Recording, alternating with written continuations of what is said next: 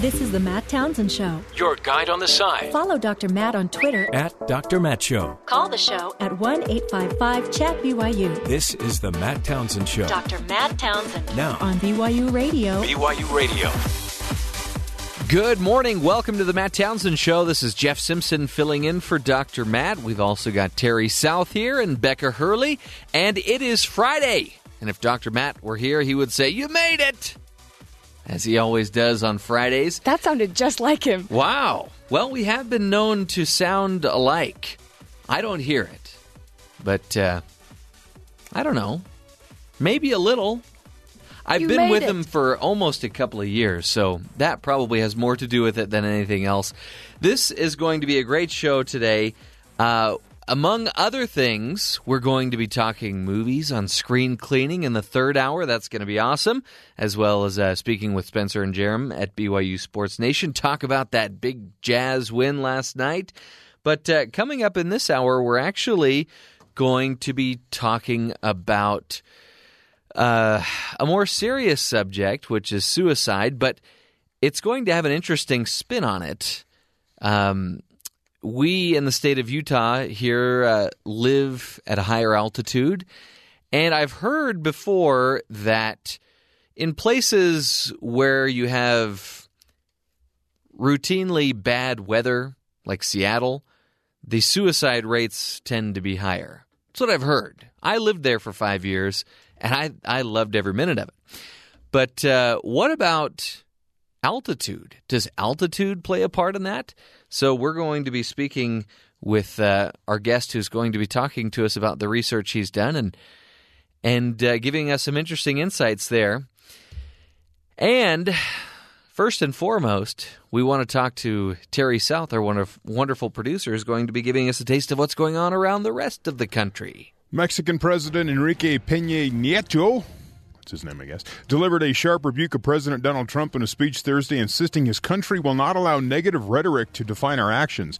President Trump, if you wish to reach agreements with Mexico, we stand ready as we have proved until now. Uh, always willing to engage in a dialogue, acting in earnest and good faith in a constructive spirit, he said during a national address. If your recent statements are the result of frustration due to domestic policy issues due to your laws or to your Congress, it is to them that you should turn to, not to Mexicans. Hmm. Earlier in the day, Trump spent several minutes railing against illegal immigration at a tax reform roundtable in West Virginia. He also brought up the caravan of migrants traveling to the U.S. through Mexico, which the Mexican government, I believe, broke up. Hmm. And then Trump praised them because, you know, they broke up the terrible caravan of people that were just walking north Yeah. they had I don't know. The whole thing is is nuts, but yeah, the Mexican president's like, "Don't take it out on us. Take it out on your Congress. Leave us alone. What did we do? And I love that he says we're always willing to have an open, constructive discussion. We'll talk." I guess. Senator Ben Sasse of Nebraska only needs one word to describe President Trump's announcement that he's considering imposing an additional 100 billion in tariffs on Chinese products. Uh, Senator Na- Sasse calls it nuts. Earlier this week, in response to the U.S. hitting China with a tariff on $50 billion in products, Beijing decided to raise import duties on 50 billion in American goods. On Thursday, Trump called this an unfair retaliation. Hmm. Like, well, you did it to them. Why wouldn't they respond and like? You know, you know what I mean? Yeah. But it's unfair. Yeah. You have no reason to do that. Well, we. I don't know. Why can't Wrong. we Oh yeah. See? There's there's another uh, one word answer right there. So now, now contemplating more tariffs. We're going back and forth, and then China Oh, will respond with more tariffs, and it just keeps escalating. This is all too much for Sasse. In a statement, Sasse said he hoped Trump is just blowing off some steam again, but if he's even half serious, this is nuts. In justifying the tariffs, Trump has accused China of stealing U.S. intellectual property, and Sasse said that while China is guilty of many things, Trump has no actual plan to win a trade war. He's threatening to light American agriculture on fire. Hmm. Let's absolutely take on Chinese bad behavior, but with a plan that punishes them instead of us. This is the dumbest possible way to do this. Wow. We got says. a bunch of real dummies. There you go. And so, again, he's from Nebraska. Yeah. Agriculture's big there. He's getting a lot of probably input from farmers who aren't happy that their soybeans and everything Sure. else isn't is going to be affected by all this. That's So- important to them there And- in Nebraska. And many, I, I was reading yesterday, a guy said, uh, an economist saying the way you win a trade war is you need to be unified. Mm-hmm. Go in with a unified approach. And China, he goes, of course they're unified. They have to be. That's the way their system works. You're unified or you go to jail. right? That's kind of how how it's at least how it's the impression is. And uh, here he goes. It just seems like it's uh, by the seat of their pants. Trump's just wakes up and goes, "Okay, toss another hundred billion their way." Yeah. Okay. He's just going to keep doing it until they break. But if China doesn't break, then what happens? Ooh, Sca- it's scary. Yeah. it's scary. So keep watching. Sheryl Sandberg, the chief operating officer of Facebook, said the company would have to change users or would have to charge users if they want to opt out of data driven advertising on social media. So if you want to What? get out of social, the whole point, it says here, during the interview with the Today Show, uh, co anchor uh, Savannah Guthrie Sandberg said Facebook does not sell or give away information on users, but our service depends on your data. Yeah, I don't. Your your data your data is the product, and people advertise with Facebook, and so they when you advertise, you get access to a platform, so you can go ahead and target your data or your your advertising to the customer through the people on Facebook, right? Yeah. So they're using your data to bring advertising to you. If you want to be blocked from all the advertising, that's all Facebook is built to do is advertise to you. So if you want to block their main product, you'll have to start paying for Facebook. I think that would be a nightmare to educate people on, and I feel like they would have a bunch of lawsuits on their hands From who? from the the users. what what would they sue over? Well, okay, You're the product. If you don't get that, is that Facebook's fault that you don't understand what you're doing? yes, it's everybody's fault but my own. Okay. Isn't that how we all go about life? Usually, but I mean in the, you know, legalities, I don't think there's much room to stand on because you're the product. Hmm. So now they're saying that if you want to opt out of being the product, you're going to have to pay us because that's how we make money is off of you. Yeah, You're clicking on your news story, you're clicking on whatever you think is interesting, and that gives them the data to advertise to you. Hmm. Would you pay for it? No. me neither. There's other ways to do it. I use it as an as a more easy way to gather information, Sure. like news and stuff that comes through. It. You can have it all in one place, but there's other places to do that. so just don't click on anything, maybe. You can't really do that because how do you read anything? Well, you just get the little preview and then you move on. Well, it, I want to know more. Okay. That's why you click on the story. Um, most of us forget all about ho- the hotel do not disturb signs. That is, it says here until 10 a.m. when housekeeping's knocking on the door and you're still asleep. You're like, oh, do not disturb. A retired Italian UN worker has amassed an incredible collection of 15,000 do not disturb signs from hotels, inns, resorts across the globe. His collection might have begun accidentally, but since then he become, he's become passionate about the art, design, and stories behind their these sometimes striking signs. So uh, this guy started collecting in 1995. He hung up a uh, interesting "Do Not Disturb" notice in his office after bringing it back from a business trip to Pakistan. Hmm. Then someone said, "These are nice. Why don't you collect them?" So he started. And thanks to his job with the United Nations, he flies all over the globe. So he has this huge variety, huge collection of 15,000.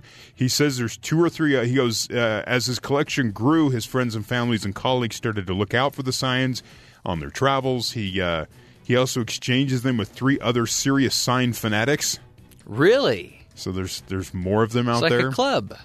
He says uh, the signs range from the striking to the cheeky, united in providing an intriguing insight into the changing tourism habits. So over the years, they change, Yeah. designs change. Like, well, look, that's you know. And uh, the, the the article I was reading like had probably like twenty of them in there that you could look at. And you're like, okay, they're all do not disturb signs. Okay, so his collection is about isn't about money, and it's anyone's guess about how much it might be worth.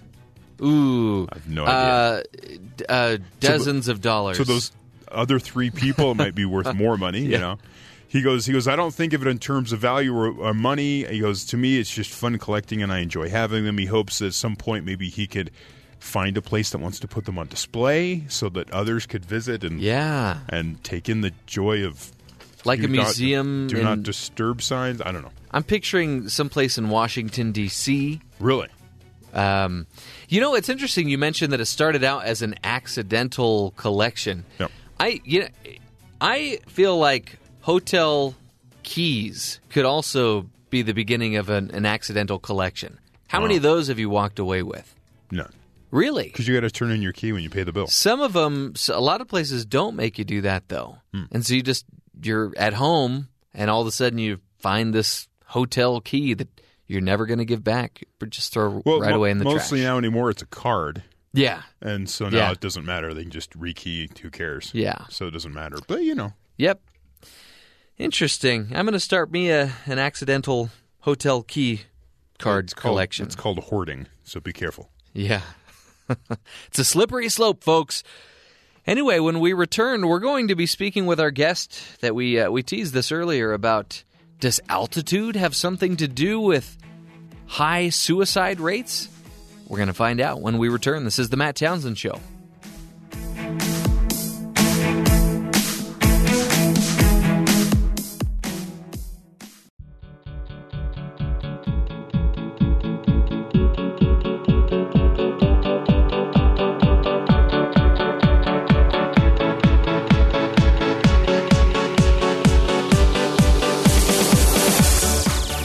Welcome back to the Matt Townsend Show. This is Jeff Simpson filling in for Dr. Matt. You know, uh, recently a, a team of scientists from the University of Utah, led by Dr. Brent Michael Kious, have come to the conclusion that people living at higher altitudes, yeah, they may have an increased risk of suicide. The researchers have a theory as to why this might be the case, along with some recommendations. Dr. Kious is with us this morning to explain. Dr. Kious, welcome to the Matt Townsend Show. Hi, Jeff. Thanks for having me. This is just fascinating uh, overall, uh, but also because we live in the state of Utah, so it's it's a little concerning. Um, so you started out uh, with this group of uh, with this group that you were working with. You started out by analyzing results from the other studies on this topic, and what were your findings? Yeah, so the the paper that you're mentioning was a review where we aggregated a lot of different groups' research that's been published really over the last 20 years, and um, we looked at you know both epidemiological studies that look at the effects of altitude on large populations of people in the United States and elsewhere, as well as some more basic science research where uh, we look at the effects of altitude on animal models, um, and, and based on all of that, we have some thoughts about what might be um, causing some of the higher rates of suicide that we we see at altitude. And what are what are some of those causes? So the the basic theory is that if you live at high altitude, of course you're you know always exposed to reduced atmospheric pressure um, because the air gets thinner as you get higher up. And because of the reduced atmospheric pressure, we're always inspiring less oxygen. Um, and that means that um, overall we're relatively hypoxic, meaning that we have lower oxygen concentrations in our tissues compared to people who live at, at lower elevations. And that can have a lot of powerful effects on the way the body works, and, and in particular, the brain. Um, the brain uses um, a great deal of oxygen. It's a very metabolically active tissue compared to other parts of the body, and so requires proportionately more oxygen than other tissues, and, and for that reason might be more vulnerable to the effects of hypoxia. So, which states are we talking about? I mean, I know Utah is mentioned on this list here. Yeah, so um, generally speaking, the epidemiological data suggesting that altitude is associated with a higher rate of suicide um, shows that that's true for all the states in the Intermountain West. So Utah, Wyoming, Montana, Colorado, uh, Arizona, New Mexico. In, in some studies, and depending on you know which set of years you look at, we don't always have the highest suicide rates. Sometimes Alaska beats us out, sometimes Maine, sometimes West Virginia, because there are lots of other factors that go in. Um, but if you look at the way that suicide rates cluster across the country, they're typically higher around the Rocky Mountains. Wow! And does it does the uh, is there an increase in suicide the higher up in elevation you get? Yeah, that that seems to be the case. So uh, one of the studies published by our group a number of years ago um, looked at the effect of the altitude of counties on suicide rates for that county, and, and found that there was a clear association um, between the county elevation and and the rate of suicide there. Um, so you know probably if you live in Summit County, which is a little bit higher than Salt Lake County, um, the rate of suicide is overall a little bit higher. Now, Brent, you mentioned other factors that could be playing into this, other than just the um, the high altitude. What are what were some of those other factors? Well, suicide is a really complicated phenomenon. Sure. Um, you know, obviously, having a mental illness like depression or schizophrenia increases your risk. Substance use increases your risk.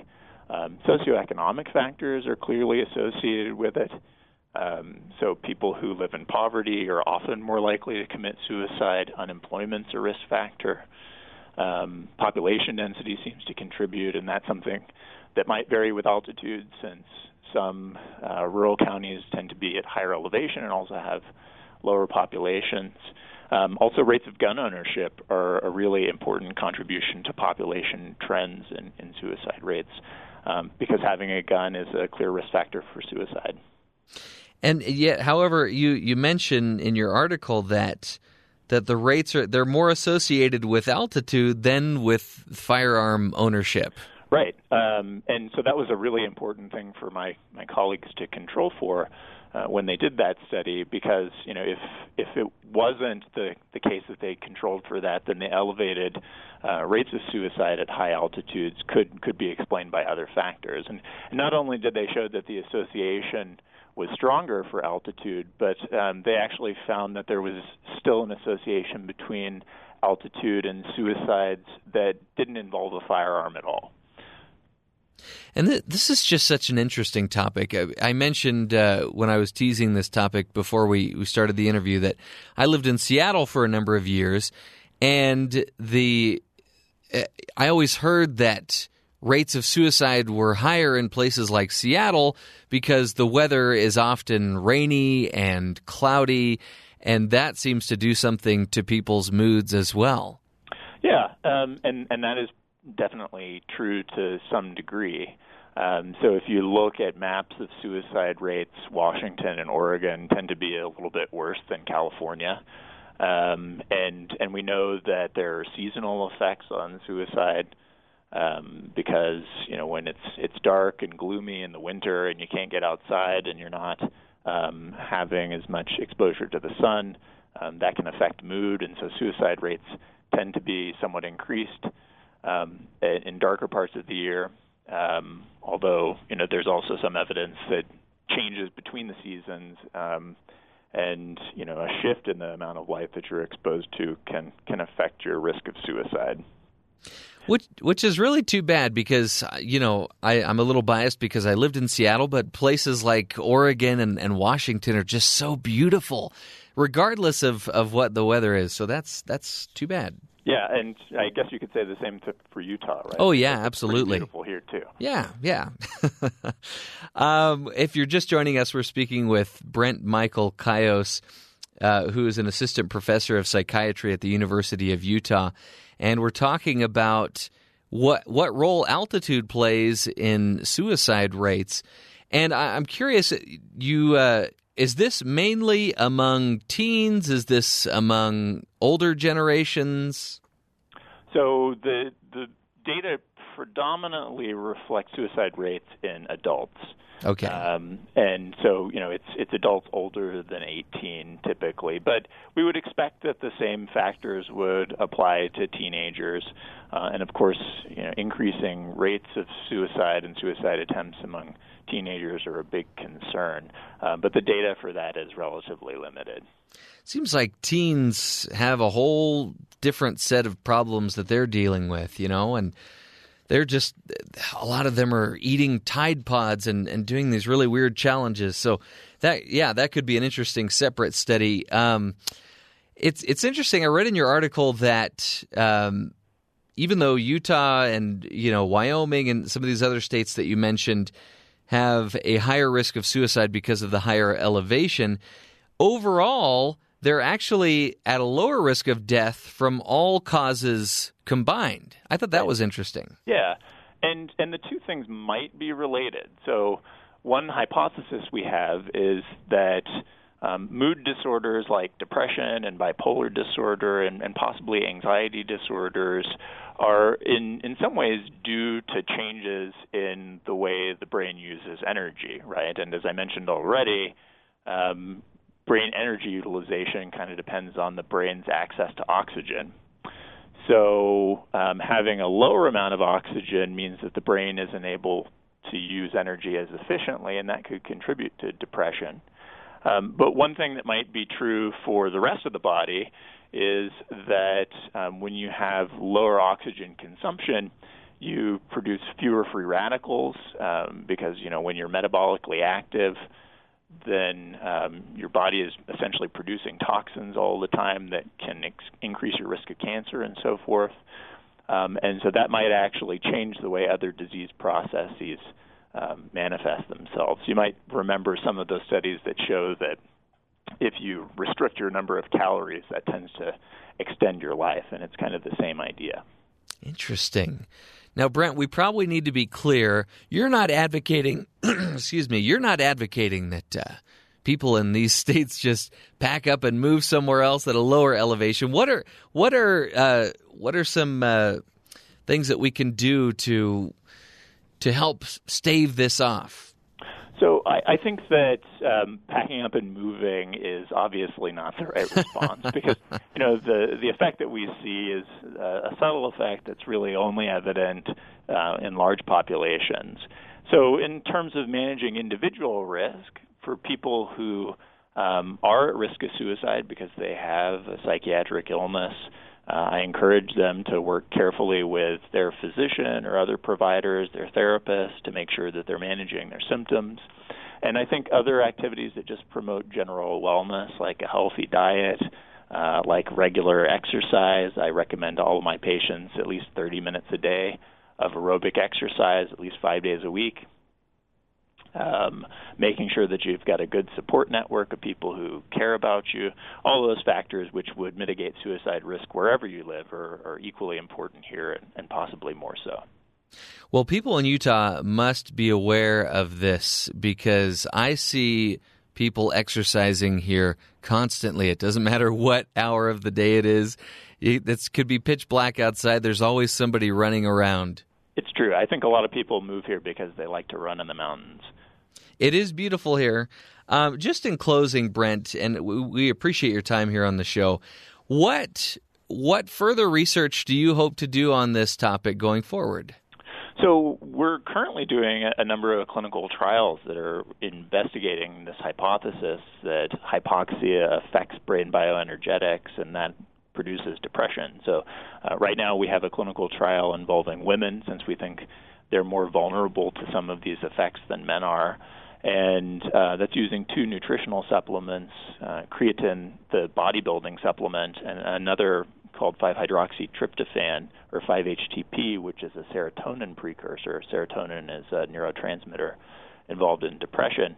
Uh, and what we're thinking is that people who haven't responded to typical antidepressants, uh, maybe because of these unaddressed bioenergetic deficits, will uh, be improved with these two factors because they can correct some of the, the deficits produced by relative hypoxia. Um, and you know our preliminary results from from an open label study, which we didn't have a placebo control for, uh, were really quite positive. People who had depression um, and hadn't responded to a typical antidepressant did much better with the nutritional supplements. Um, and we're hoping that that will continue to be true with the placebo control. Well, Brent, uh, once again, we really appreciate your time here on the Matt Townsend Show. His name is Brent Michael Kious, and he is an assistant professor of psychiatry at the University of Utah. He practices inpatient adult psychiatry with a focus on the management of severe, persistent mental illness. Dr. Kious also works at the University of Utah as an adjunct professor in internal medicine, neurology, and philosophy. And he's been talking to us today about how studies are suggesting that suicide rates increase with altitude. But don't worry, folks. Don't pack up and move away from Utah and and uh, uh, the other states that he mentioned. Just get the help that you need, whether it's medication or psychiatric help. Then you can continue living in places like Utah and Montana and enjoying the beauty When we return, we're going to continue the fun and the discussion here on the Matt Townsend Show. We'll do a little Coach's Corner.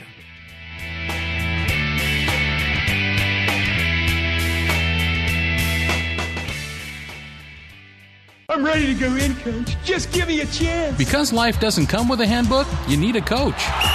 Here's Dr. Matt and his coaching corner. Play ball! Welcome back, friends. Dr. Matt here. Um, one of the uh, things as we talk about leadership and learning, um, one of my greatest learnings recently in my life has been about discipline. I've always felt like I was not a very disciplined person, um, which is interesting because I, you can still accomplish a lot in life even though you don't have a lot of discipline.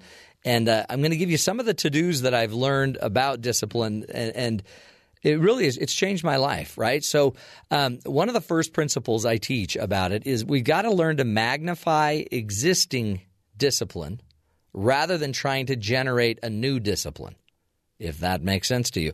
What I mean by this is everybody has certain gifts, everybody has certain talents, abilities, and when it when it comes down to it, for example, one of my great uh, attributes or strengths, I that based on um, an assessment. In fact, let me just tell you where to go do this. If you go to the website authentichappiness.org, authentichappiness.org, you can take an assessment that's called the VIA Character Strengths Assessment and it will evaluate you on 24 of the top character strengths that uh, that that you know exist, and it comes from years and years of research over thousands and thousands of um, of years of of writings about character strength. And what they've come up with is basically 24 different character strengths. This is all validated academic research about happiness. It actually comes from Penn State University. So if you go to authentichappiness.org and take the VIA character strengths test, it will rank your character strengths from number 1 to number 24. And the research shows that when people are really focused on what they do well, their number one strength, then it actually um, makes you happier. And so my number one strength is uh, social intelligence. My number two strength is like um, uh, spirituality. Number three strength is a love of learning. Um, number fourth strength is uh, humor. Uh, fifth strength is perspective and wisdom. So I have these different strengths, okay? And I've actually built my entire career around them. And in those areas, I have a lot of discipline. I'm very disciplined at paying attention socially to what's going on in the situation or being able to um, find the perspective and wisdom in something. I can i can see that very quickly. My 24th area of strength is actually self-regulation. So i don't regulate myself very well. And what i found is instead of me trying to go generate more self-regulation what i could do instead is actually get the benefits of regulating by using my other strengths. For example, when I sit with clients and I start to uh, it's easy for me to get backlogged and, and, and start having each client go over about five or 10 minutes. But what I found is instead of just being a lot better at regulating myself, what I might want to do instead is just use my strengths of social intelligence. Like, what is it like to be the person out there waiting for me for 15 or 20 minutes? And when I actually connect into what I'm already good at, I'm better at regulating myself. So use what you already do really well to help you be more disciplined. Does that make sense? But in order to do that, you might want to go find out what your character strengths are. I love it because my kids now, we've gone through this assessment together, and everyone in my family knows what their top five or six strengths are. And the rule then would be we're always going to ask them to use those strengths to to do the things they need to do in their lives. So always start where you already have some success, okay? That's rule number 1. Rule number 2, choose to focus your firepower. Researchers have found that you only have so much willpower in a day. And it really is a finite resource. And the longer you go in the day and every decision you have to make actually lowers your ability to make the next decision better. Um, and so that's why in the morning you have the ability to get a lot of stuff done, maybe, but at the end of the day you start wearing out. It's called decision fatigue. And many people are suffering from so many decisions in their life that they run out. And by the end of the day, they literally have a harder time getting to the gym at the end of the day. They have a harder time exercising um, focus. And so, what the one of the a, a great uh, book is called um, Essentialism by Greg McKeown, and he basically talks about a garden hose metaphor where uh, if you if you put your hand on the hose, if you don't put your finger over the end of the hose, you know you've got like a, a drizzle of water. But the minute you focus it and add a little more pressure to the end of the hose, you can direct it a little bit easier. So, what you might want to do is make sure that you're putting the things that you need to really exercise discipline um, to do, put those earlier in the day. And make it so at night, if you, for example, have a tendency to go into the kitchen late at night and start eating, um, one reason that happens is probably because you've run out of willpower. So you'll probably want to create some other way to to focus on it. Shawn Achor in his book Happiness Advantage has a rule that he calls the 20 second rule.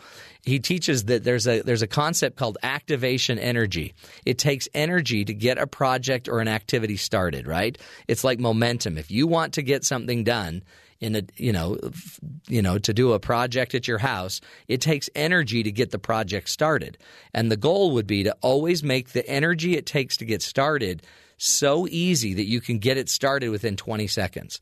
If it takes you longer than 20 seconds to get something started, you're probably not going to do it. Now, by the way, you can take you could actually take things activities that you don't want to be doing, like if you watch too many Netflix shows or whatever. Maybe what you ought to do is start making sure that your phone isn't near you. If you leave your phone upstairs in your bedroom and you're down, um, you know, down in the kitchen, you're going to be less likely to go watch the Netflix show because your phone is going to be 20 seconds away. So the goal is very simply minimize your activation energy, do whatever you can. He gives an example of taking the batteries out of the remote. When he was doing his dissertation, he spent too much time watching TV. So he put the batteries in a completely different part of the house. So every single time he um, needed to use the remote or turn the TV on, he would have to go out to the or up to his room to get the batteries. It's just a simple idea. So, discipline, a lot of times, you don't need to be disciplined to do the entire project. You just need to be disciplined enough to do the first 20 seconds and, and get started on it. And then the last rule about creating more discipline in your life would be rely heavily on routines once you've used and, and kind of created uh, the easiest path and the pattern, and you know what your greatest strengths are, and you are able to focus your time and attention, then make it a routine, make it a habit. I know people that have, have now had an incredible discipline of knowing where their wallet and their keys are because they simply made one habit of coming home every day and putting their wallet and their keys in the exact same place every single day.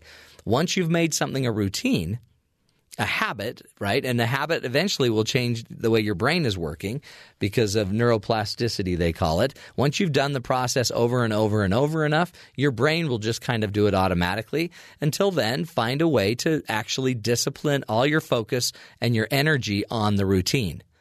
And once you make the routine, boom, it'll make life a lot easier, right? Now, there's there's a ton of learning behind all of that and three or four books that you can go get, but start doing something today and don't just chalk it up to eh, life's hard, I'm not going to do that.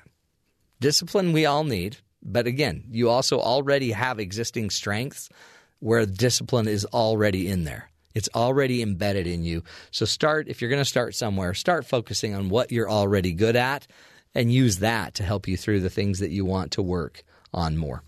Uh, that's uh, some basics uh, 101 on discipline and developing discipline in our lives. This is the Matt Townsend Show.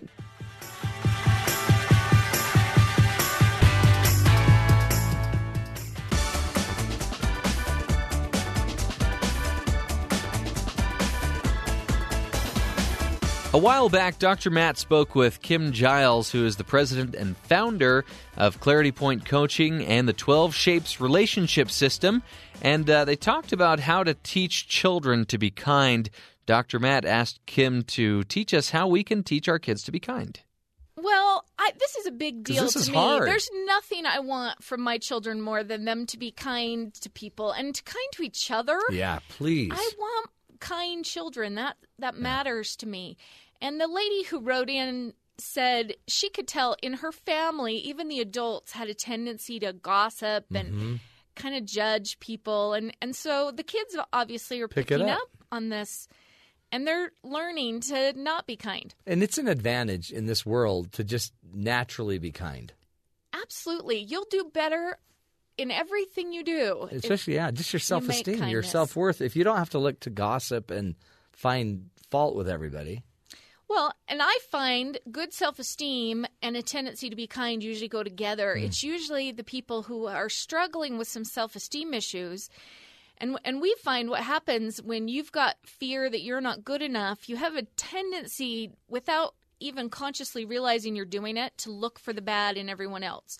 Because if you can see bad in others and really cast them as, oh my gosh, look how bad they Yeah. are, they're the bad guy here, it subconsciously makes you feel like you must be the good guy or better than them. And it temporarily kind of helps your self esteem. Interesting. Yeah, but in so the it's fake. long run, it doesn't help your self esteem because what you're really doing is giving power to this idea that people can be bad and not good enough. Right. And some people are better than others. And you're giving power to that idea is going to, in the end, come back to you and you're going to worry that you're never good enough too. It's true. So, and it's and you think about the world today more than ever. There's so many people that just need kindness. You know what I mean? It's like I don't know. It just seems like everyone's kind of more fragile in certain ways today. I think it's the biggest need in our world. When I look at everything that's going on on our planet right now, most of the problems are based in the fact that we see other people as less than us. Yeah. We see ourselves as better. We judge. We're, we're dividing ourselves into all of these groups by all these categories, and, and it's the us versus them. And the more we do that, the more conflict and hate we create on the planet. So I'm a really big believer that the most important thing we can teach our children is that all human beings have the same value. It doesn't matter where they are, what they've learned in their journey, our intrinsic value is the same. It's cool. And to teach them to never see another human being as less than them. How do you how do you do that? How do you start teaching them to do that? I mean, do you just I mean, it's one thing to say it. I guess they have to see it in you too, right? You got to lead it. Yeah, I think the biggest thing is by example. Yeah. If you live that and you talk about it often, I encourage my clients to make this a core principle of truth in their life that all human beings have the same value. And there's a hundred teaching moments a day with my kids Yeah. where we see people who are different and somebody makes a comment about that person. And it's a chance to say, okay, guys, Well, we don't- remember don't say they're different from Yeah. us, but all human beings have the same value. We're not any better than anybody else. They're just on a different journey. They haven't learned the things you've learned, they come from a different place.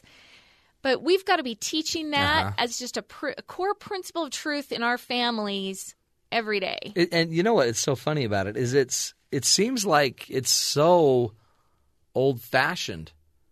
This is like as this is as old as the earth. To is kindness. kind. Don't you think that was like one of the first lessons taught to man? Well, and- kindness. And, no matter what background you come from, Yeah. no matter what religion, this is a core Yeah. tenet of your belief Yeah. system is to be kind. But yet, We struggle with it, and then and then we really struggle with even it. even into adulthood. You're like, you get it. It's a good principle, but and then we start gossiping. Yeah. So, like I said, by example, most important thing, you, we need to watch ourselves Mm-hmm. because subconsciously we judge and we look for the bad and we're doing it to make ourselves feel better. And I try to watch and catch myself if I'm ever ha- even having a thought about someone in a judgmental place. I've got to remember, okay, that's just my ego wanting to me to feel better about myself. So we got to catch ourselves. Mm. So anytime you're bringing someone else down, even if it's just in your head, you're starting to just try to get hierarchy. You're trying to gain You're- position. Yeah, you're trying to feel better than other people if you're you're even going down Yeah. that path. And so, that's not. There's no need. You don't need to tear someone down to feel better. You have to find a way to feel better without tearing them down. well, and and the same principle, believing that all people have the same value means you're okay. Yeah. You have the same value as every person on the planet. And and I really believe that we're here great. to learn. Life's a classroom. Yeah. It's not a test. Your value isn't in question. You're okay. Yeah. You don't need to put other people down to feel good about yourself. It's so so true.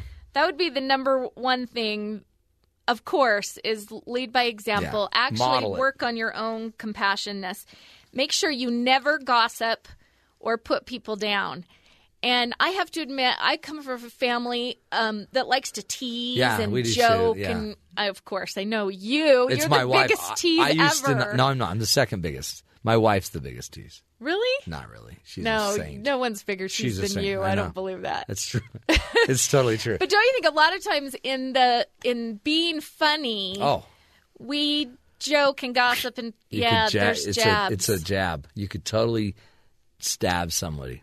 we gotta watch that. Oh, totally. Because and, and sarcasm and yeah, you got to be, you got to lift with your humor, not Tear down. tear down. So we got to really watch ourselves because if your kids hear you making jokes about people, Yeah, yeah, Totally. you're, you're teaching them not to be kind for sure. So yeah, I just kind of discourage teasing. Make sure your teasing doesn't have a jab of truth behind it. and that's hard because that's most humor has a jab of truth, Yeah. but you just have to learn not to say it. yeah, that's what I found. Sometimes humor about like humor about somebody's not as funny. That's rude. You know, making fun of somebody's rude, but humor like towards yourself. if it's Everybody laughs at that. Everybody thinks it's funny to laugh at that. But you got to be careful still yeah, because you you could degree, take yourself down okay. to right. Yeah, Yeah, but I it's think there's a line, and and I know I've had clients that are very sarcastic, and I've tried to get them to recognize Mm-hmm. the downside. Oh, it's huge. It hurts people, and they're if I get rid of sarcasm, I have no personality Yeah, left. I have lost my identity. So, this is a little. huge. It's a challenge for a lot of us, but I think it's one to work on. And why don't we replace it with praising people instead, and spend our days really looking for good in people that we can praise. Um, I've realized recently, my husband and I have some really strong differences of opinion on in certain areas, was this especially on your? like did you political. do this? Oh, did you? In your Alaska trip, probably you had a lot of time to talk. so you're like, wow, we're different. Well, so instead of being frustrated that he doesn't think the way I think, I've been trying to like look for the good in his perspective Uh-huh. because there is some redeeming value in his core beliefs that make him see the world Sure. Uh-huh. the way he does. And the more I look for the good, and and it's there. Yeah, If you look, you will find it. It's you always always there. find what you look for. yeah. Um, I also want to encourage my children to see beauty in the differences in people Hmm. because that's one of the things we use to separate and divide ourselves from other people. But in reality, those are so beautiful that people are come in such a variety of Yeah. A- a spectrum. and- It's not, yeah, it's like there's beauty. It's not just black and white, but there's beauty in grays and every other color in between. Right. It's so powerful. we need to teach them to look for the beauty in those things and also look for the things that connect us with people who are different hmm. instead of just the things that separate us. And what if you could point out in something, someone's argument that you don't like, point out what you do like, and show your kids that there is a this is a good thing. Yeah.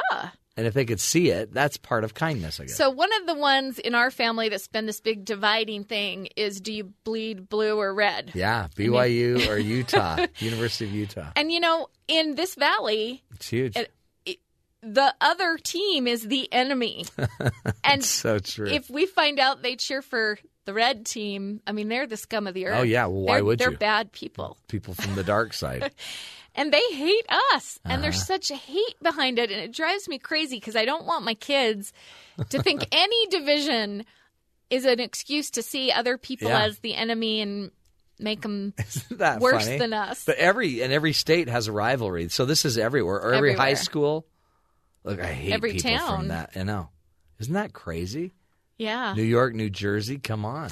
Well, and we do it with even things like are you a Coke or Pepsi person Uh-huh. or Mayo or Right. Miracle Whip Right. person? I mean, all kinds of crazy Well- preferences that we see them as the stupid ones because they like this other thing. Yeah, and gender and race and uh, orientation and Political party. Political party. I mean, you name it. And so it's really our. This is really our attempt to differentiate. And to try to feel special and important and better. So remember, anytime Yeah. you're casting any other group for any reason as less than you because they're different, this is something you want to be aware of. This is your ego Yeah, taking kicking over in. here, and it's and owning you. not going to serve you. Kindness seems to be a major theme on the show this week, and we're going to hear more about it later on in the show when Dr. Matt conducts the other portion of that interview. This is the Matt Townsend Show. BBC News is up next. This is the Matt Townsend Show. Your guide on the side. Follow Dr. Matt on Twitter At Dr. Matt Show. Call the show at 1 855 Chat BYU This is the Matt Townsend Show. Dr. Matt Townsend Now, on BYU Radio. BYU Radio. Good morning. Welcome back to the Matt Townsend Show. This is Jeff Simpson. I'm joined here by Terry South and Becca Hurley, and we are having a fantastic time on the show this morning. And Terry and I were just talking about something, uh, about a movie that's coming out this weekend that I'm sure a lot of you are going to go see. Um, kind of makes me think maybe we should just whisper the rest of the show. No, that would be That'd be annoying. less productive. Well, annoying too. Yes. So we're talking about the film A Quiet Place, and you mentioned one reviewer said that if uh, you go to a movie theater and you make a noise, people are going going to be very frustrated you, with you. you go to a theater, people. There's some people that talk. They comment on things. Oh, did you see that? Wow, you, you could hear them Mm-hmm. talking. You know, I, like I'll lean over and say something to my wife, but I whisper, so like she's the only one that can hear me. But Yeah. you'll hear people just having a conversation about what's happening. Like, be quiet. We're watching the movie. Well, this movie apparently there's uh, there's large portions of it where no one talks. mm-hmm. right? So it kind of ups the suspense and the Yeah. drama. And if you're talking in the middle of that, it kind of ruins the effect of what the movie's trying to do and have this, this suspense by just everyone's Yeah. quiet. You bring up a good point, though the movie theater etiquette, right? Yeah. Even in a movie where there's plenty of talking, plenty of action going on, you have to be very strategic about when you partake in your snacks, when you're opening up um, your candy, especially if it's in a plastic bag. Right. Like you have to be, you have to try to be somewhat courteous to other people and, and mindful that you know I'm not the only person in the theater Exactly. enjoying the movie. I will say this: I did see the movie. I'm not going to talk too much about it, but one thing I will say is I've never been in such a quiet movie theater because for that very reason there's very little talking in the movie, so people don't want to disturb that quiet atmosphere. I don't even remember hearing too much uh, wrestling with the popcorn bag or the Oh, wow. candy bags or anything like that. So people were uh, roped into this movie from the very beginning. And again, I've never been in such a quiet movie theater, except for the scary parts. Then people were kind of going nuts Right. and now the silence is part of the plot. It's not. Oh, they're, yes. they're not just making a silent movie. it for is the fun called of it. A Quiet Place. There, it's part of the plot. You'll if you watch it, you'll find out what that's about. But my wife says there's a a scene where like a woman is like giving birth, and she can't make any noise. yeah, and it's one of those things you see her you see her pregnant belly toward the beginning of the movie and you're thinking, gosh, how are they going to handle that when that baby comes Right. out? And there are a lot of questions like that like, ooh, what are, how are they going to handle that? And they address pretty much all of them. So Wow. Cole and I will talk more about it. I first saw the trailer for this went, oh, just one of these kind of, just it, it- it's a suspense movie and it's eh, whatever. I it ju- is not your everyday run of the mill Yeah. horror movie. all right. And it's PG-13. Right, so they don't they they let your suspense kind of draw you into the the, the that, that element of it without actually putting it on the screen. I love movies that do things like this to you where you ha- you're required to be quiet Mm-hmm. or you're required to listen. Silence is golden in the movies, I think.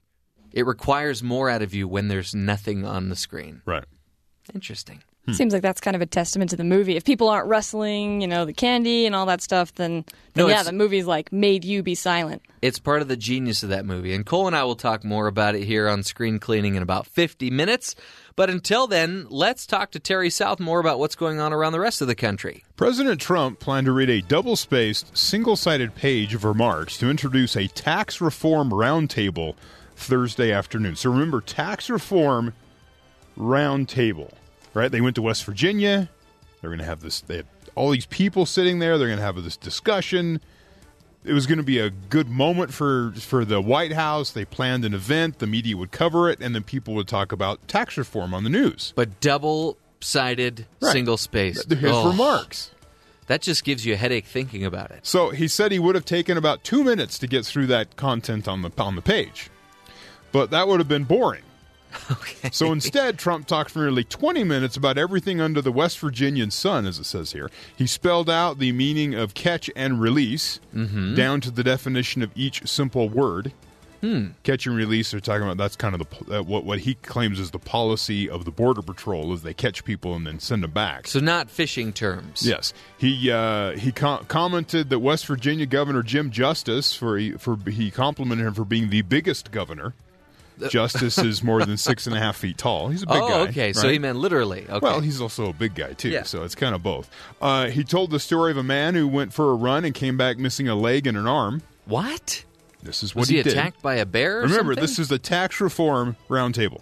okay. And then he showed off the. He also talked about the millions of people in California that voted twice or double, you know, twice, three times the illegal votes. He went back to that thing that has been.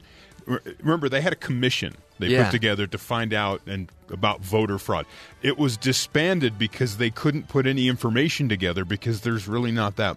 There's no evidence of voter fraud on the scale to affect a presidential election. And it should be noted that President Trump won the election. He did, but he should have won by more. and uh, then he showed off the page of remarks he didn't read, threw it over his shoulder, and turned the remaining 45 minutes over to the 16 other panelists. So the media just covered his 20 minute sideshow instead of what the White House was hoping was everyone would look at the tax reform roundtable. so again, the message was there, but Trump was off message, so But people covered the How off many message. meetings have you been to where you have a topic that you need to cover, but you get going on some tangent? Yeah. Well, eventually somebody steps in and says, "Hey, let's let's talk about why we're here," and that just no one wanted to do that because it's the president of the United Sure. States. Well, and it's always a bad sign when you know someone's like, you know, I have these notes prepared, but uh, I don't think I'm going to use them. Yeah. Anytime you know someone's improving, it's just never going to turn We'll out go well. off script. Uh, in other news, the president is considering slapping China with a 100 billion in additional tariffs, saying the country has repeatedly engaged in practices to unfairly obtain American intellectual property. Earlier this week, the Trump administration proposed 50 billion in new tariffs on Chinese goods. In retaliation, China announced new tariffs on 106 U.S. products. Including flamethrowers, I, I believe, yeah. uh, meant to uh, roughly match that sum in light of China's unfair retaliation, as they're calling it. So we retaliate, but apparently China can't retaliate in kind. That's unfair. Yeah. That's how it's being Yeah. being played here. Uh, their unfair retaliation. Uh, the president says, "I have instructed." Uh, the appropriate uh, offices to consider whether 100 billion of additional tariffs would be appropriate. President Trump is asking the Department of Agriculture to form a plan to protect American farmers from the tariffs somehow. And after the announcement, the Dow Jones futures they were it was after hours, so the futures plummeted. Uh, with the expected to open 400 points down. I'm not sure what it actually did this morning, but uh, he does this. It affects the stock market. Well, China says it will counteract with great strength if Trump acts on new tariff threat. Says uh, negotiations. They they're saying negotiations impossible. How are we to interpret that? Uh, they're, they're going gonna- to respond strongly. They're going to do it again. They're going to just more tariffs. I just see. Keep at some point. I think we're, we're, we're each of us are going to run out of products to tax. So we have to go back and retax products more. Oh boy. So I don't know.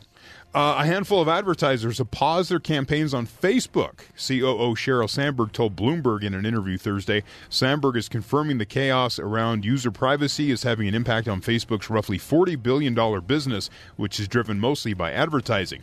The impact, however, is probably very small. CEO Mark Zuckerberg told reporters Wednesday that the controversy have had no meaningful impact on the company's bottom line. Really?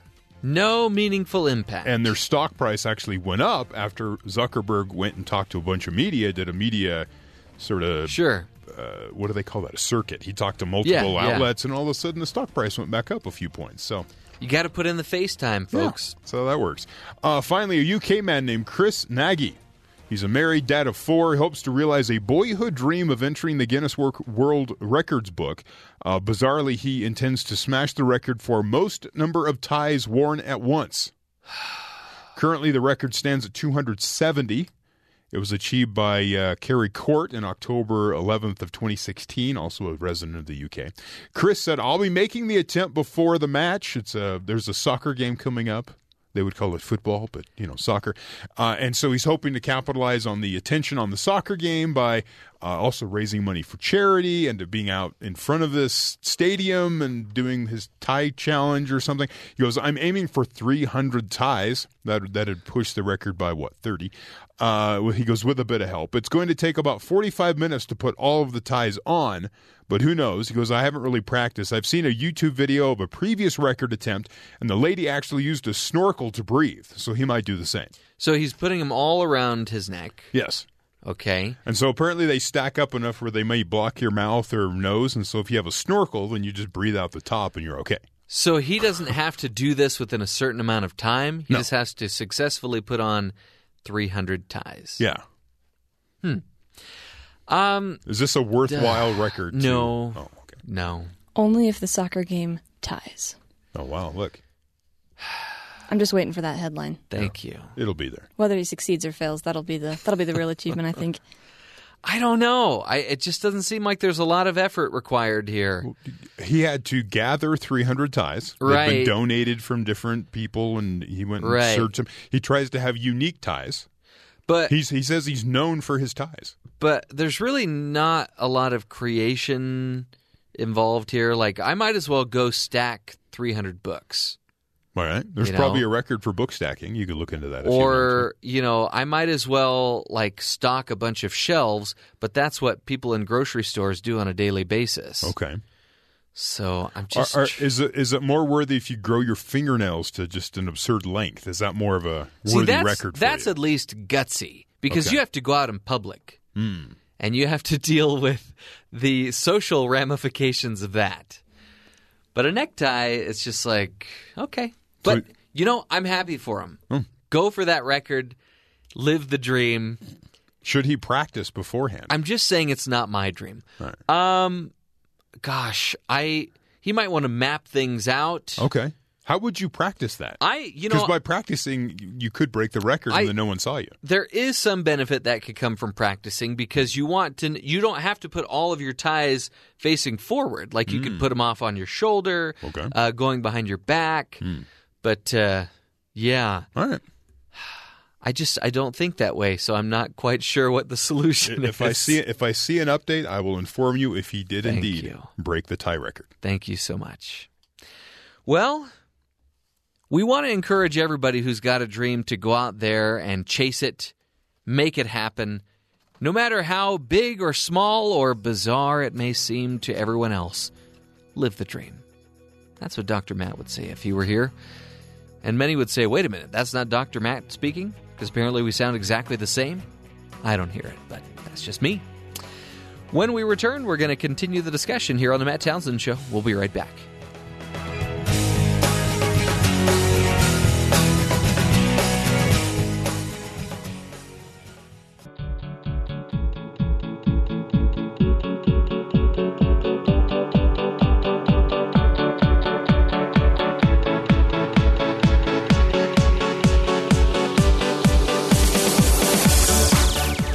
Welcome back to the Matt Townsend Show.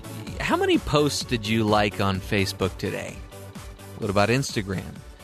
Did you write a Yelp review last night after a bad dining experience? Or in the case, uh, in my case, did you go on to Rotten Tomatoes and rate a movie after seeing a movie? Or did you give a new song four out of five stars? We live in a world where we're always expressing and analyzing our preferences. Why do we like what we like and hate what we hate? And what do these preferences reveal about us? Well, Tom Vanderbilt joined the show not long ago to discuss these likes, and Dr. Matt started the interview by asking him how he got involved in this topic. Well, I mean, the thing that, that stood out the most, I think, is just that the number of ways decisions we make might really be influenced by other sorts of factors that, you know, the, the stuff we're putting in our mouth, the stuff that we think that we're liking, you know, we, we think it's really about the thing itself, but there's a lot of often subconscious or other kinds of, uh, you know, culturally constructed factors that go into this. So, you know, we, we argue about our taste, but I, I would argue that uh, those tastes can be often you know, we, we don't often understand what they are themselves or why we have them. And what what got me into it was just one of these simple questions you get from a kid. The kid in this case was my daughter, and she, you know, like a lot of uh, kindergartners, they were talking about favorites, like what's your favorite food, what's your favorite color, and she asked me what my favorite color was, and I gave this answer of blue, and I thought, well, that's sort of an interesting thing. I, I, don't think it's very uncommon, but why did I do that? Do it, is it really my favorite? If it is, where did Hmm. that even come from? So, I, you know, once I started thinking about that, I wondered where a lot of my other preferences came That's from. it's true. I mean, we were just talking about these new Oreo flavors coming out, and there's a blueberry Oreo flavor, and I immediately didn't like it. I haven't even tasted it, but I, I've not heard about this. So it's blue, uh, blueberry and something else? Or yeah, it's, I I guess it's just blueberry uh, is the filling inside of the Oreo now, Yeah. and um, and then they have another one that is kind of like a fruity pebbles Uh-huh. uh, type of flavor, but neither of them did I like, and yet I had an actual opinion. And I'm thinking right now, as you're talking, I'm thinking, why do I even have an opinion?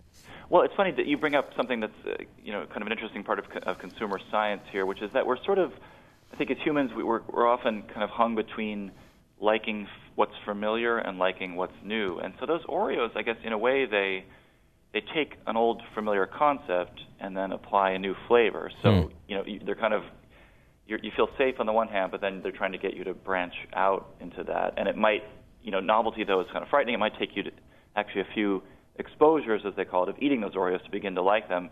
But if you really didn't like them to begin with, you're probably only going to grow to dislike them more. but um, yeah, we talk about endless choice. This is the thing. When I was growing up, we had one kind of Oreo. You're right, right. Now there's what ten or something. Yeah, the proper kind, really, right? I mean, it wasn't even double stuffed; it was just stuffed. Yeah, Um, and I think we have so many of these choices that you know often we feel overwhelmed or we try to look for shortcuts to make decisions. So i i the bad side of this is that we, I think we sometimes write off things ahead of time that we actually may like simply to try to filter out so much information in the Hmm. world. is now how did you get into and what did you what did you learn about why we like what we like i mean you said it's complicated because it probably comes from upbringing and expectation and sometimes it seems like it comes from not really thinking about it Yeah, and a lot of these things aren't aren't hardwired per se. I really thought they, there would be more of that. I mean, for for color, for example, so it turns out blue is the most uh, often uh, chosen favorite color, and especially among men, but but ev- everyone overall. And um, the, the argument here that I got from a psychologist, the theory that I like the best, he calls it ecological valence. We if you, ta- if you take a list of all the things in the world, in the natural world, and the way we feel about those, and he, he's done interviews, the things that people feel most positive about seem to be off more often than not uh, blue colored. I mean, this, just take the sky for example, a clear blue sky. Who doesn't love that? Right. Uh, water. We need, if we see a body of water, we sort of you know makes us feel happy. We're made of water. So, you know, he, he argues that the, that sort of presence of those things, the feeling of that things, kind of almost you know subconsciously trickles into our feelings about things that are blue that aren't in the natural world, like you know a, a, a shirt. Um, so it's kind of this process of conditioning where you know you just come to associate good feelings with it, and that makes you feel good about the thing itself. And if I could just continue here, Yeah. the, the thing there's another theory called processing fluency. I think this applies to music as well. When you hear, start to hear a song a few times and you begin to like it, I think what's often happening is what, what's really happening. You're beginning to understand that song, what to listen for, you know, the the way it goes, certain unexpected moments. You, you begin to become familiar and sort of fluent in that song. And the argument psychologists have is that that makes us feel good itself. I mean, regardless of what the actual song is, just the fact that we're kind of mastering that song. So sometimes you hear something the first time you're really not sure. Then you start to hear it again and again, and you start to get it, and then voila. oh yeah and then you've yeah you know right when that drop's going to hit and you know how it's going to feel and it, it probably makes life predictable Yeah, and then the flip side of this is that you know, like music or food, we can begin to become satiated with something. We just we've had enough. I mean, it's, there's a more clear reason why that would happen with food than with music, but it just hits that point where you don't want to hear that song again. You have to let it rest for a while, and then uh, you move on. You look for the next new thing. yeah and yet and yet you may still have the same breakfast every morning for years Yeah, I mean that's a funny thing. Like I think we are um, our tastes shift even in the course of a day. You wake up, and part of this is just practicalities. You're not really going to go out searching for adventurous food the minute you wake up. You just want to sort of put something in your mouth, break the fast, and you know get to work. So we we don't have a lot of adventure seeking in the morning. We we rely back on these you know very familiar things which make us feel comfortable. But by the time dinner rolls around, we might actually have more of an appetite for something new. It's funny that we think of food as adventure seeking, but you know, I guess back in the day, you wanted a simple berry. Let's just have berries in the morning, and then in the afternoon, when I'm really in for it, I'm going to go out for a hunt and go get something really good for the family. Exactly. I mean, what what is what is familiar is what did not kill you yesterday. So I mean, that, right. as you say, back in this uh, you know Paleolithic uh, whatever time, we were food choices were more than just what will I have today. It's you know what will help me survive today, and it, why go why expend a bunch of energy looking for an apple tree in the next you know village over when the one right in front of you is good. I mean, what the body tells us is that you know often you know, we do need a, sort of a balanced diet, ideally. So there's this funny mechanism called uh, sensory-specific satiety. The weird thing here is when you begin to eat a meal, the moment you begin eating that meal, your your liking for that food, as studies have, have kind of shown, begins to, to fall off, and it, it will hit a point where you just really can't eat any more of that thing. Yet, if you brought something else along, suddenly you'd have a reset of your brain and your palate, and you'd be ready to eat at least some of that again. Huh. just the body sort of sending out these little internal signals that hey, you should move on to something something new. Keep yeah yeah keep balancing probably I guess. Um, talk about the choices we make. I know in the book you uh, the book titled "You May Also Like." You, you talk about the fact that we we make choices, preferential decisions every single day. How how many of these are we making a day? I mean, Brian Wansink at, at Cornell, who's a food researcher, estimates just with food there are 200 decisions a day, and you know that's you can think going to the world now uh, where there's so much to choose from, a, a site like Amazon, or simply going out.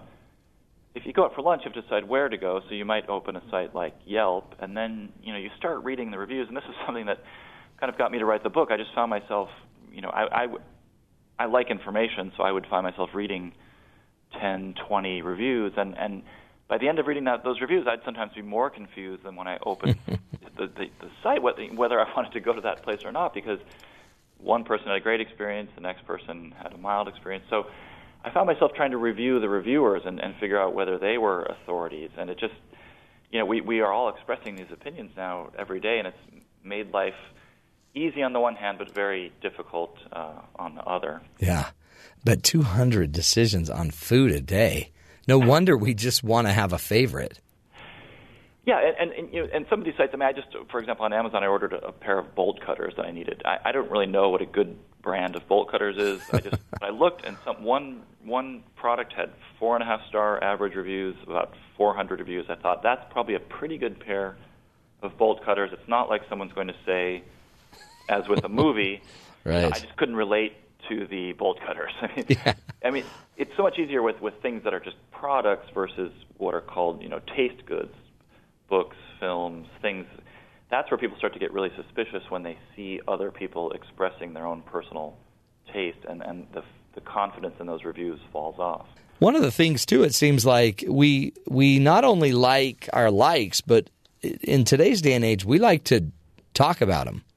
We we share them, and we like to like things with Facebook. And is this a new phenomenon where we're more and more vocal about our likes? I don't know if it's so much new, but it just the the internet and social media just makes it so much easier Yeah. to you know you it takes hardly any effort to post something to then like something. I mean, you, you you hint something here that that has been sort of seen is that we do kind of have a bias toward positivity. We don't, especially with with you know friends or, or strangers. Also, we, we like to broadcast our likes. We don't so much like to broadcast our dislikes. We sort of keep those closer to our our chest. Um, the the old uh, punk rock musician Johnny Rotten, I think, walked around with a T-shirt that said "I hate Pink Floyd" on it. But most people don't do that. They they they want to wear a T-shirt with the band that they like. Right, right. And um, you know, so that that seems to be a more positive, you know, uh, factor in in kind of, and people kind of herd on the positive opinions, and and you see this on online as well. Do you see that? I mean, a lot of this seems to be about you know social sec- social security, not the not the agency or the program in the government, but just feeling secure socially by promoting what I like to tell everyone else I'm like you. Yeah, this may go even go back to we were talking about sort of um, you know evolutionary biology. This may go back to our, our kind of upbringing in small groups, and you know where conformity really meant survival. That you were inside this small group. But, but the thing here is interesting that psychologists have talked about something called conformist distinction, which states that yes, we all want to be like each other, but we all also want to be just a little bit different. You know, you, you, if you if you come into work wearing the same thing that your coworker is wearing, you have this kind of you know nervous laugh for a minute, and you know, did you guys coordinate your wardrobe? So, or let's say your neighbor buys a new car, you really like that car, but you'll feel a bit weird about buying the exact same thing that he has. You'll perhaps want at least a different color, a few different options. So I think we're always, you know, trying to just be just a little bit different. And in an age, you know, when when a lot of people have access to the same things, this makes it more of a difficult challenge to achieve this distinction. That the the sort of points for distinction become very small. Well, what have you learned about um, our likes and our and being offended? I guess it's because our it's our identity. It's we think it's who we are. Yeah, yeah, and I think you know my daughter was asking what my favorite color was because she was trying to figure out what her favorite color is, and at, at at the age of six, you don't really know much about your identity, but you can start to form what you think are things that will create your personality. So that they just reach for something like color, but the rest of us, you know, it goes on. And I mean, and some of these things are, I, I would caution, you know, they're they're pretty surface sorts of things. And, and the example you can use here is is online dating when two people are you know, looking to uh, when two people you know, someone's trying to find a, a partner, a potential date, you have all these you know kind of surface interests you, you can write down. I mean, the studies on the success rates of those are, are not encouraging. It's just those things don't really seem to indicate Hmm. much about the strength of a long-term relationship. It's it's a lot of other things, and ar- arguably it's you know, my, my wife and I had have very different musical tastes, for example, but we were able to overcome that because there were kind of kind of deeper forms of compatibility going on, and you know, in some ways, it's a better test of a relationship if if I can actually tolerate her musical taste that I hate, rather Yeah. than that that we just automatically love the same thing. Um, so that's just just one indication. And sometimes maybe your like changes simply because it's your wife, right? So now all of a sudden you might find yourself defending something that your wife like that might not have ever mattered to you or that you've that's always driven you crazy. But then when someone else puts it down, you're like, ho ho ho, hold it. There are people that like that. Exactly, and plus you're you're going to be exposed to some of those likes no matter what. And this, this is just I can't stress this enough. Just just from with music, for example, just hearing something just Mm. repeatedly, it will start to sink into your brain, and and before you know it, I mean, I sometimes work in Brooklyn here at, at sort of coffee places, and you know, this is kind of younger people than I playing music that is not necessarily what I would listen to, but it it just it's in the back of my head all day, and sometimes I'll be reaching for my phone and opening Shazam to identify the song. Yeah. hey, it actually sounds pretty good. Isn't that cool? But I mean, that's that's a. But really, again, that, that's a great. I love Shazam, for example. I did, went to a dance concert, um, a high school dance concert, and you know, every fifth song was like, "Whoa, that's cool." And I'd play it, and this old forty-seven-year-old man's playing Shazam or listening to Shazam to try to find new songs. But um, it's. I guess this is it. And what you're really trying to do, it sounds like in the book, is have us be more deliberate, have us be more contemplative about what we like, what we don't like. Yeah, and, and your example is great, and I'm glad to hear you're the same exact age as I am. But um, so you, so you know my pain here. But uh, you know, people of all age, though. I mean, not just our generation or the baby boomers or millennials. I mean, they always think the music of their youth is better than the stuff Right. that's being played now. And what's happening there, I think, is just kind of a a memory bias where we only remember the really good stuff and we sort of filtered out all the bad stuff. So um, the, comparison that was used to me was your brain's almost like a jukebox playing the hits you loved. And, and also, you know, there is something about the age, there is kind of a sensitive period about listening to music where it really seems to have the most impact. And we also have the most time to to listen to music and it, it helps form our relationships and that's kind of in that late teen period. So I think that stuff really does hit a special sweet spot, and it can be hard to overcome that and, and look and seek out new things because you're sort of thinking, well, why sh- why should I even bother? I, I like what I like, so Right. what's the point? Is um, have you ever heard the song "Sounds of Silence" that's that just came out, the version that just came out by Disturbed? I don't think I have. Oh my heavens! Okay, so this is what you got to do, Tom. Okay. Because it was go look up "Sounds of Silence" uh, on YouTube and "Disturbed," because "Disturbed" is like a hard, hard rock. I don't even know what you call it. I don't know the genre, but it's rough.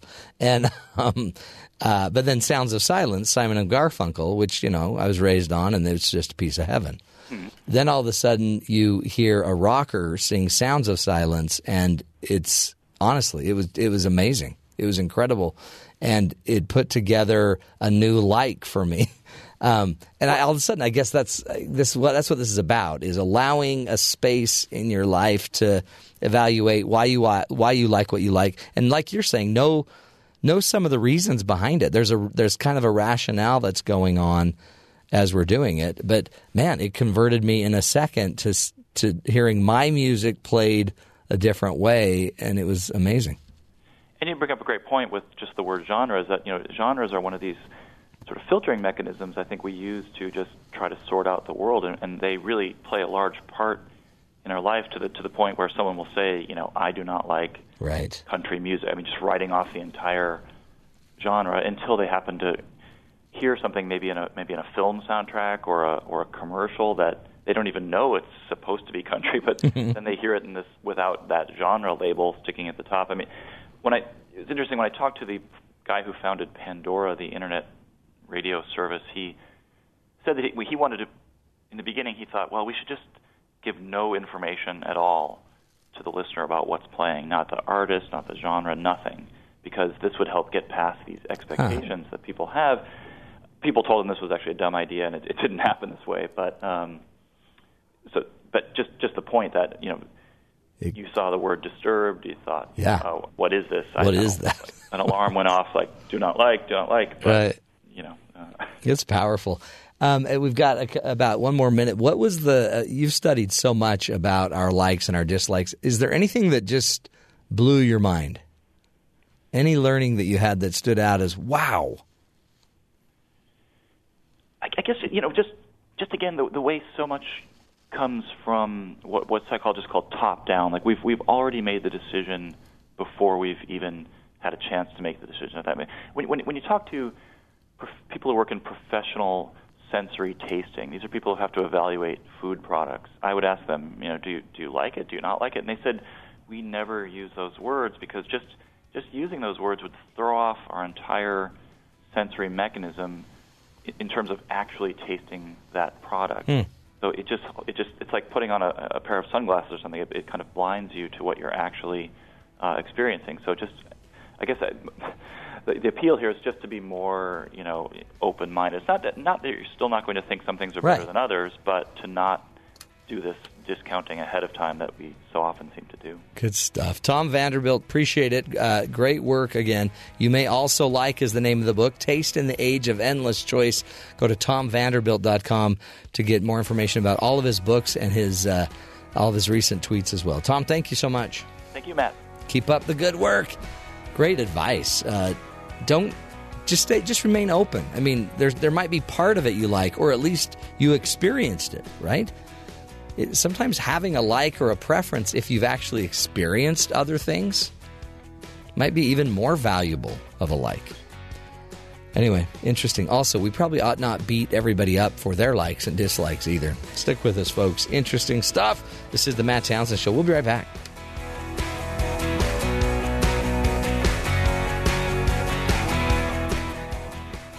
I'm ready to go in, coach. Just give me a chance. Because life doesn't come with a handbook, you need a coach.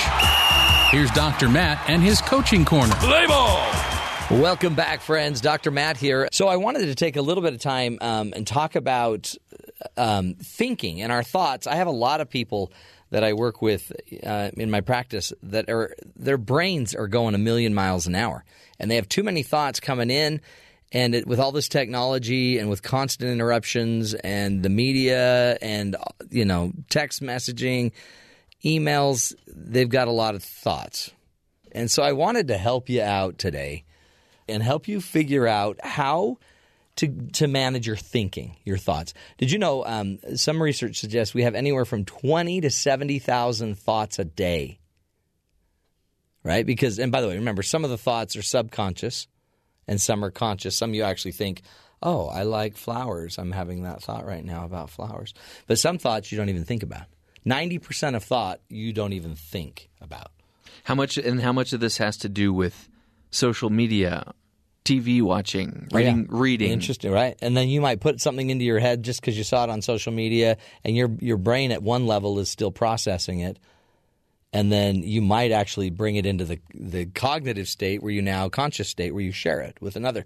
So these thoughts get in our head, and I found that there's uh, there's four different kinds of thoughts that I bring up. I mean, I'm sure if I talked to a neuropsychiatrist, we'd find seven, but I'm not a neuropsychiatrist.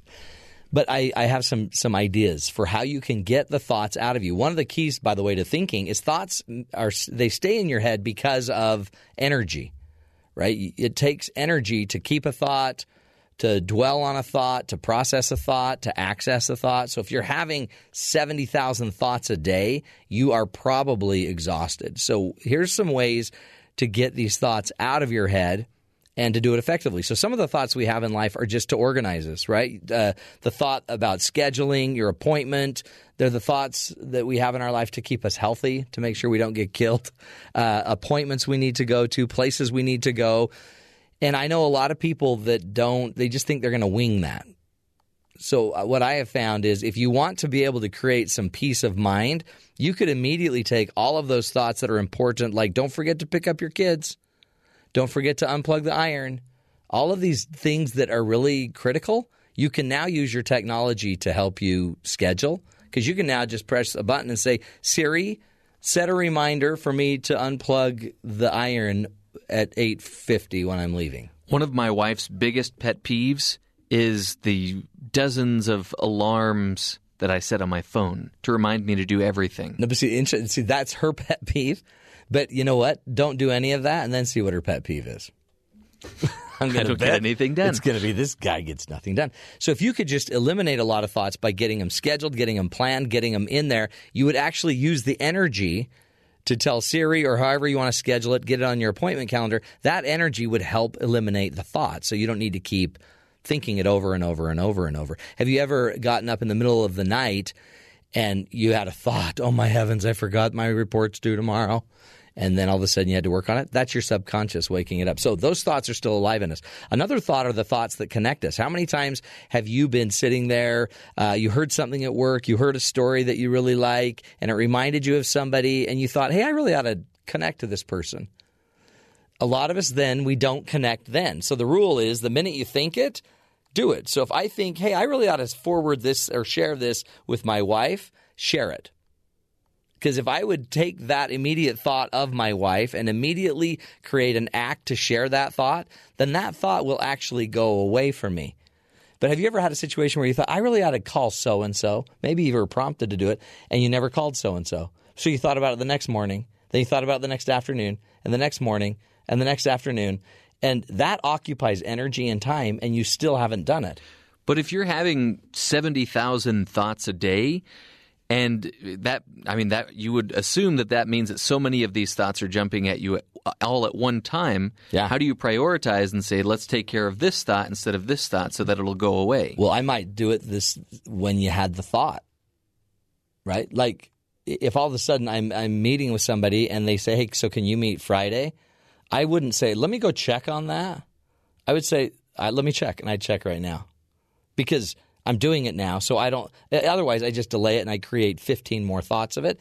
Do it now. If I have a prompting that I really ought to call so and so, I would either schedule a call to so and so, or I might not call him. I might text him. And I might just do it right there. Hey, I just met a guy that mentioned your company and I thought of you. How are you doing? I just check in. Now, that will create issues. I get that. But you're already going to have the issue if you thought or felt prompted to do something and you didn't do it. There is a reason we keep thinking to connect to people because it helps us stay alive and healthier. There are some other thoughts that block us, right? Those thoughts where we feel inferior, inadequate, we feel imperfect, we feel like a failure, some of those negative, ugly thoughts that we can't get out of our heads, or, you know, the thought, I should apologize to so and so. One of the things that um, I might suggest you do is if it's an apology thought, just do the apology as fast as you can. Just get it done, band aid off, rip it out. But if it's a if it's a typical thought that you're a failing parent, you're just not good enough, then um, I do this thing called data dumping where I suggest to my clients they take all of the energy of whatever they're hurting. Maybe it was a spouse that hurt their feelings or did something, and write down what you were feeling. Write one line. Oh, he makes me so mad. I'm so sick of the guy. Then write a second line, but don't write it on a new line on the paper. Write it right on the top of the old line. So you now have written two lines on top, one line on top of the first line, and then write a third line about how that person makes you feel, and write it on top of the first two lines you've written. So I've really only I've written on top of the same line three times. And by doing that over and over and over and over until you get all the energy of the thought or the pain out of your head, you feel better. The pain goes away. And what's cool is it didn't take a form that you can read. So now you can say anything you want in written form and nobody can reread it, which I love. So it allows you a safe way to, uh, to get those thoughts out of you. Last but not least, there are some thoughts that inspire you anything you think you're going to that has inspired you i would blog it journal it write it down. I'd get a journal. I'd make a family history. I'd record it. I'd talk it out. But i'd document it. I have a bunch of different sites i go to. But i if i have an inspiring thought i write the quote down. I collect a million quotes. And they inspire me. And eventually when i die my kids are going to have a billion quotes they're not mine, they're from everyone else. I'm constantly writing and learning. So, just ways to get thoughts out of your head. Not that you need that, of course. This is the Matt Townsend Show.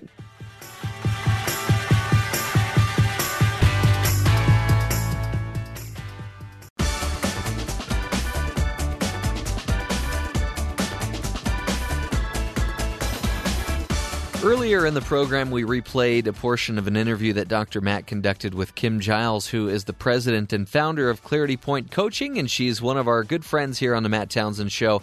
And they were talking about uh, the need to teach children to be kind. In this segment, Dr. Matt uh, started by talking about how kids feel better when everything is not a competition.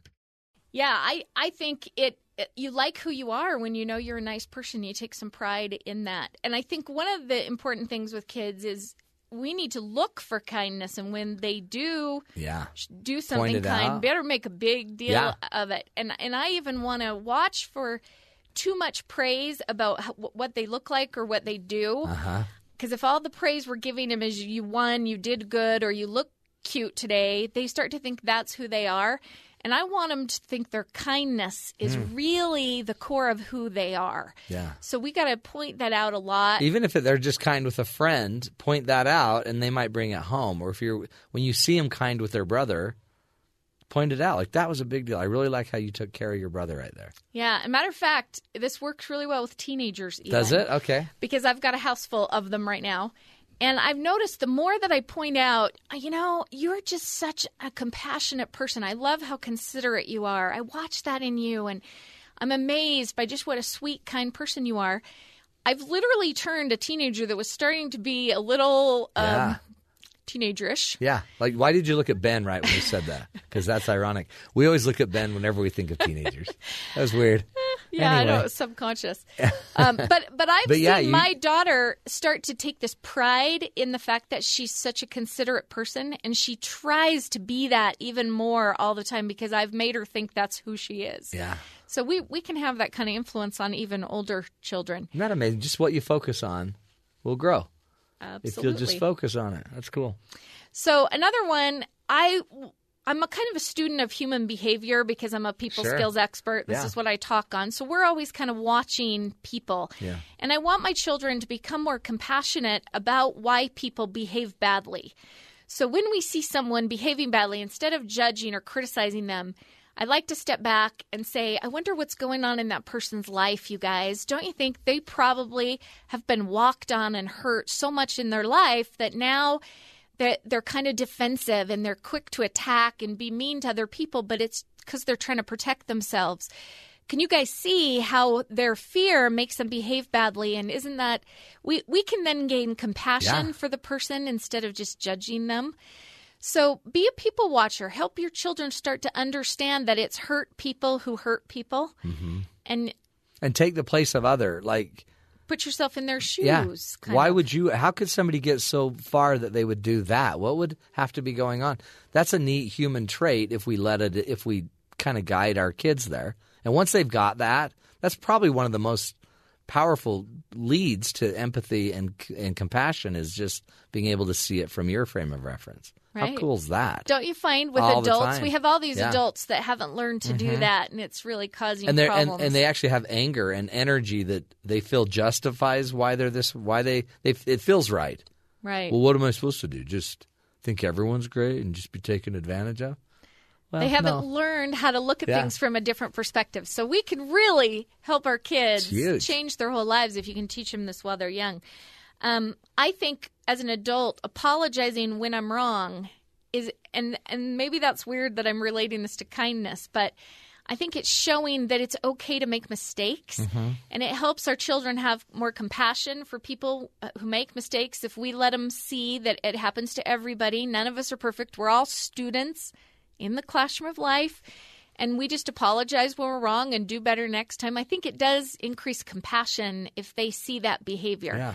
I see parents who are trying to convince their children that they are perfect, they're never wrong, and that's what you're putting out. So shut up and There's listen. just not Yeah. compassion Doesn't behind work, that does it? as much. It's such a good point. Um, I also like to teach my children to cheer for other people's successes instead of be jealous because we have a tendency to tear down people. I, I want to have my children watch and see that I don't tear down people who are rich or successful or because that's a Yeah. common thing Yeah, that we kind yeah. of criticize. It's not about them, is it? Again, it goes back to your very first point. It's about you. You're valuable.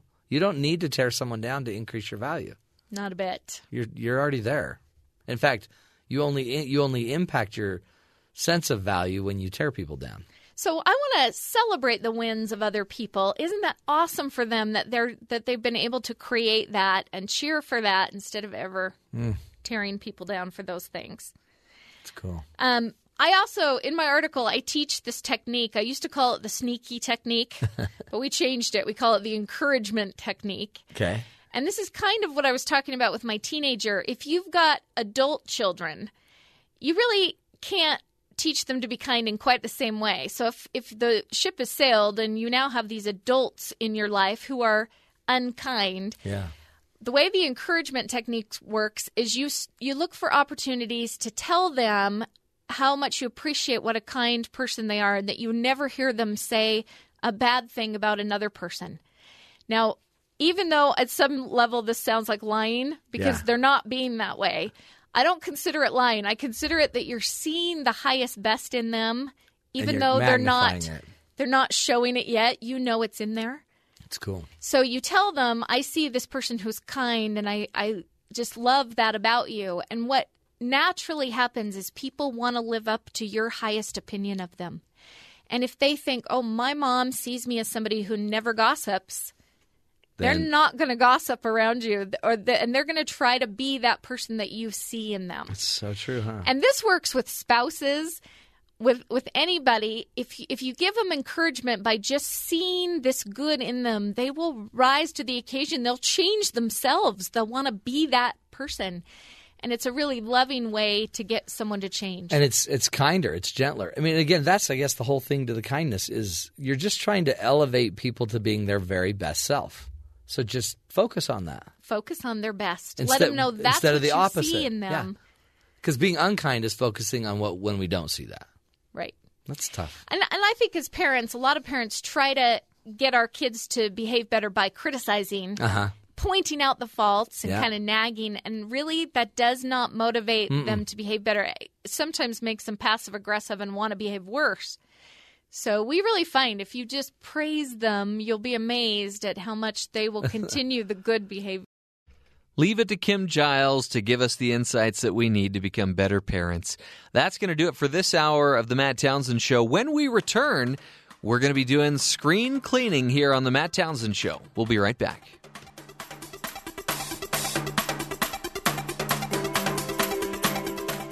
Welcome to the Wheatley Minute Welcome to Screen Cleaning. This is Jeff Simpson. I'm joined here with or by um, Cole Wissinger. Just pick a preposition. I'm here either way. with, by, on, adjacent to. Anyway, it's going to be a great show because we have we've we're going to be talking about a couple of new movies that are out that we are kind of excited about, and I think the whole world is too.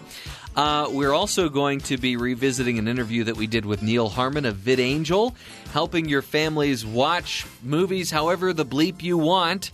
And of course, we're going to speak with our good friends uh, Spencer and Jarom at BYU Sports Nation. But before we get to all that, we want to mention something that is going to rock some worlds, I know. I know it will. There are a lot of fanboys and girls out there that are either going to love this news or they're going to hate it.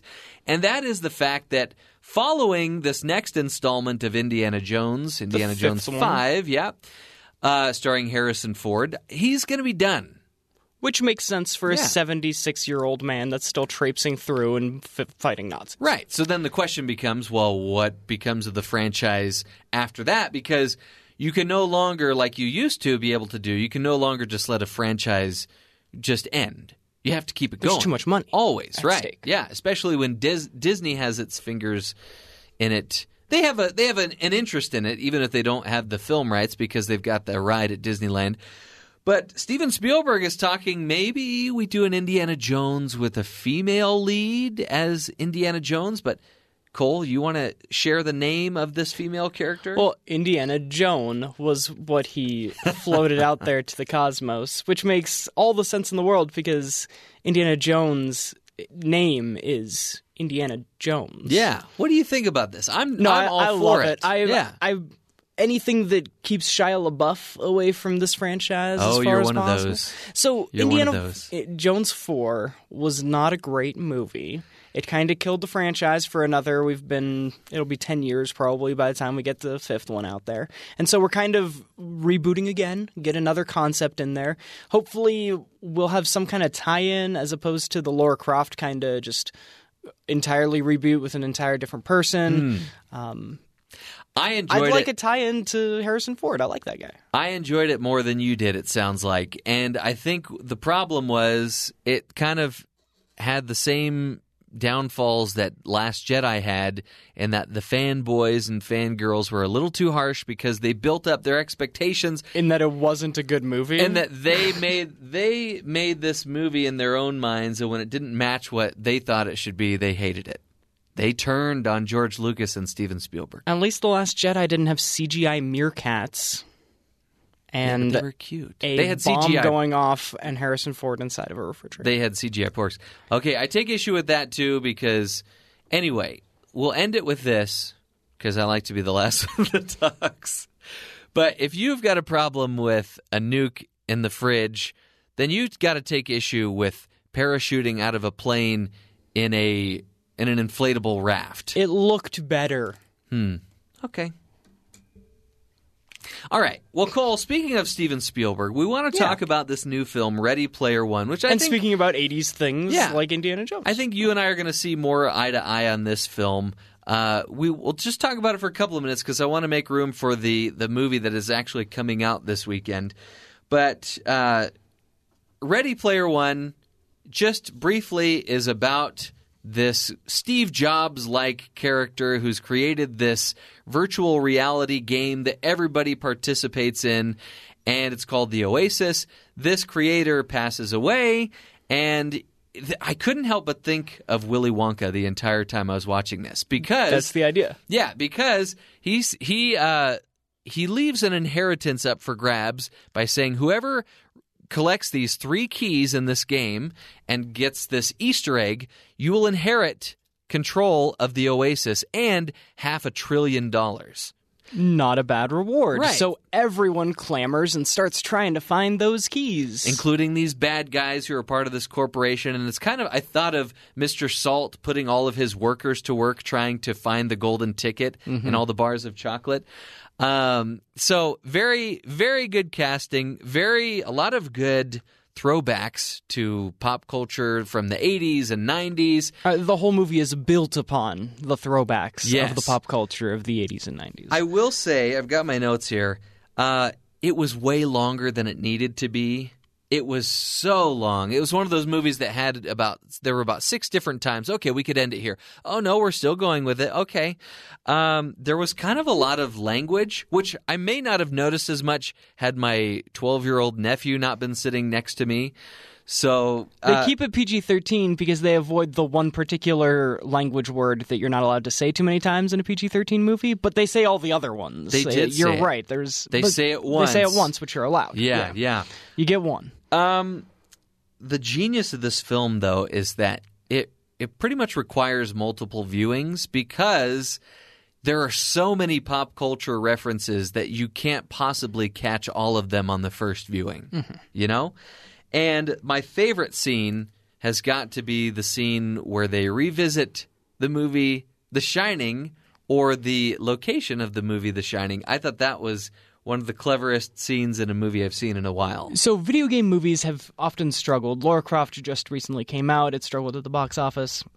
When you base a video, when you base a movie on a video game that exists, it has problems. Ready Player One is based on a book, and they use a video game format to tell the book's story, and I think it works really well because Yeah. your classic story structure, you know, when you go to screenwriting class in film school, you have three acts to go through, and there were three keys and three achievement points that they had to get through, and so it kept the story very linear. I I don't think it is that long. The ending.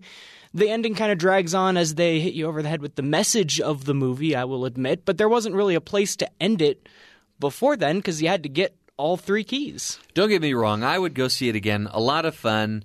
And uh, yeah, it makes you kind of long for days of yesteryear where you're playing Atari games and going and, and uh, watching. But also, the point of the movie is that we shouldn't be longing so much for these old creations that That's we true. should be trying to create something new in our life. That's true. that was that was the one of the creator's regrets in the film.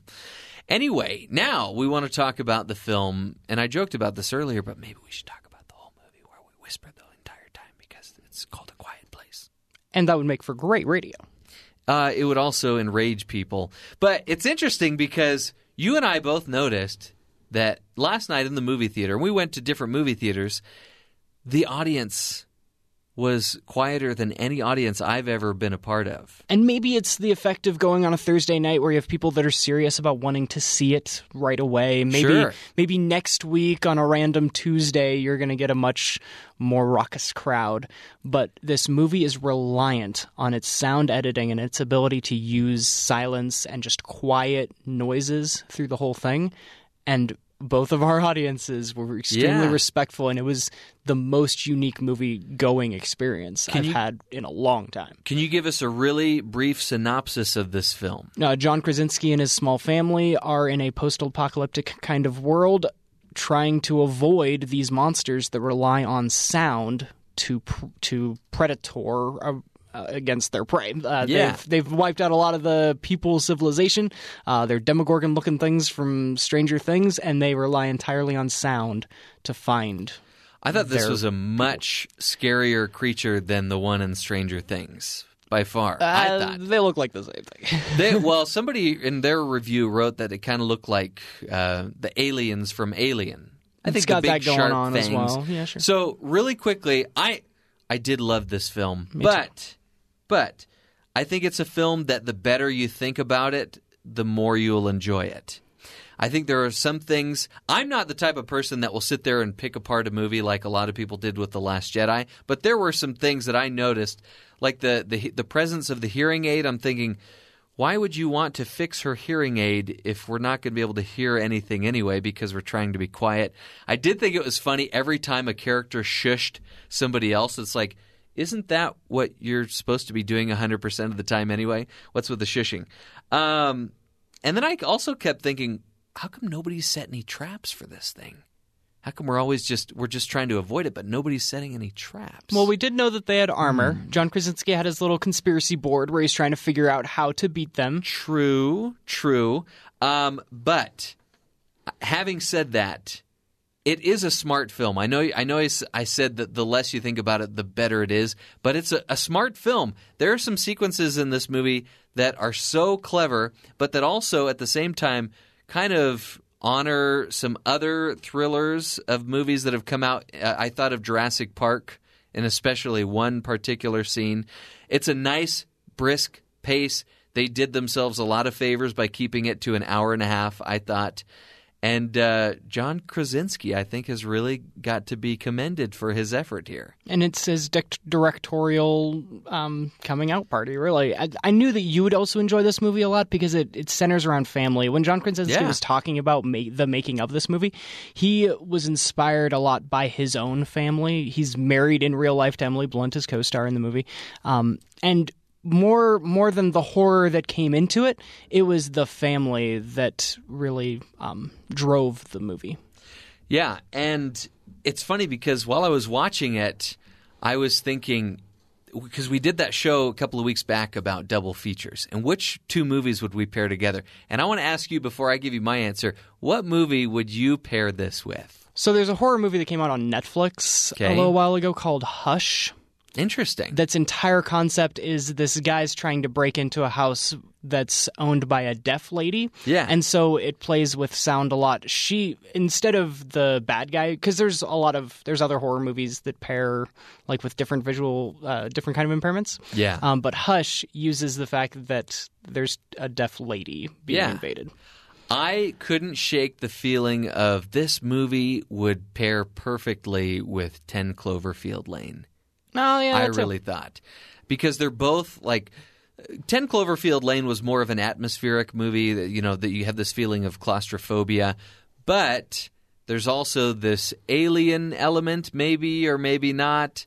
Um, and they just they make very good use both movies make very good use of atmosphere and sound really.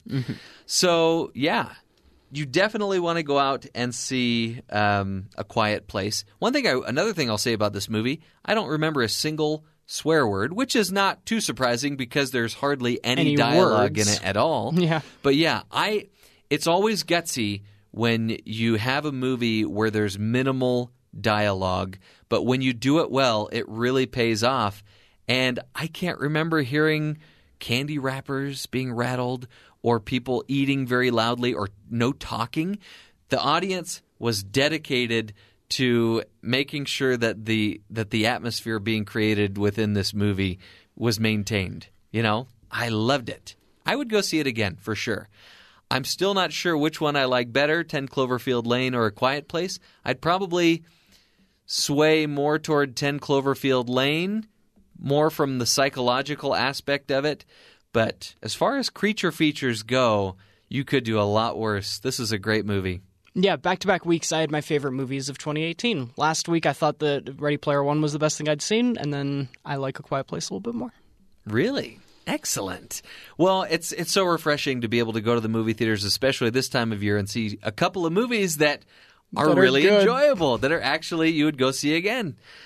Anyway, when we return, uh, speaking of content, we mentioned some of the content in these movies we've been talking about.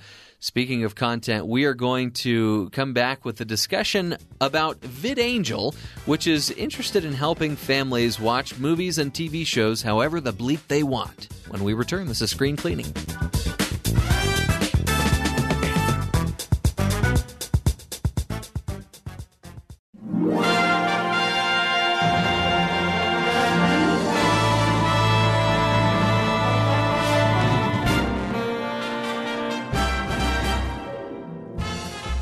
Welcome back to Screen Cleaning. This is Jeff Simpson, and uh, we are still trying to get Neal Harmon into the building. Neal Harmon is the CEO of VidAngel, a company that I'm a big fan of. Actually, Cole, are are you aware of fam- or uh, are you familiar with VidAngel at all? I absolutely am. It's been played quite a few times in my apartments as I've moved around Provo. Yes. And, you know, they've gone through some changes. Uh, they've had some legal troubles. It used to be that uh, VidAngel was a company that would buy up a whole bunch of DVDs, physical DVDs, and they would produce a a filter or multiple filters for that movie. Okay? So you could edit out, as a viewer, you could digitally edit out language, violence, uh, sexual content. Pretty much clean up these otherwise Right. R rated or violent or just inappropriate movies. Or even the opening or closing credits of the film. So for the people that don't like to Which watch the opening convenient. credits, yeah. Um, but several Hollywood studios were not fans of that, including Disney, Warner Brothers, Lucasfilms, and 20th Century Fox. Which kind of covers the big ones nowadays. Right, right. So they took VidAngel to court, and uh, they are not they are not able to currently fil- or uh, release filters for those films while they're in in the thick of this trial with them. Uh, since then, they've had to change their method of conducting business. Okay, so I, I think that their their beef with VidAngel was that they didn't have permission to remove those protections on those DVDs in order to access, or in order to be able to create these filters.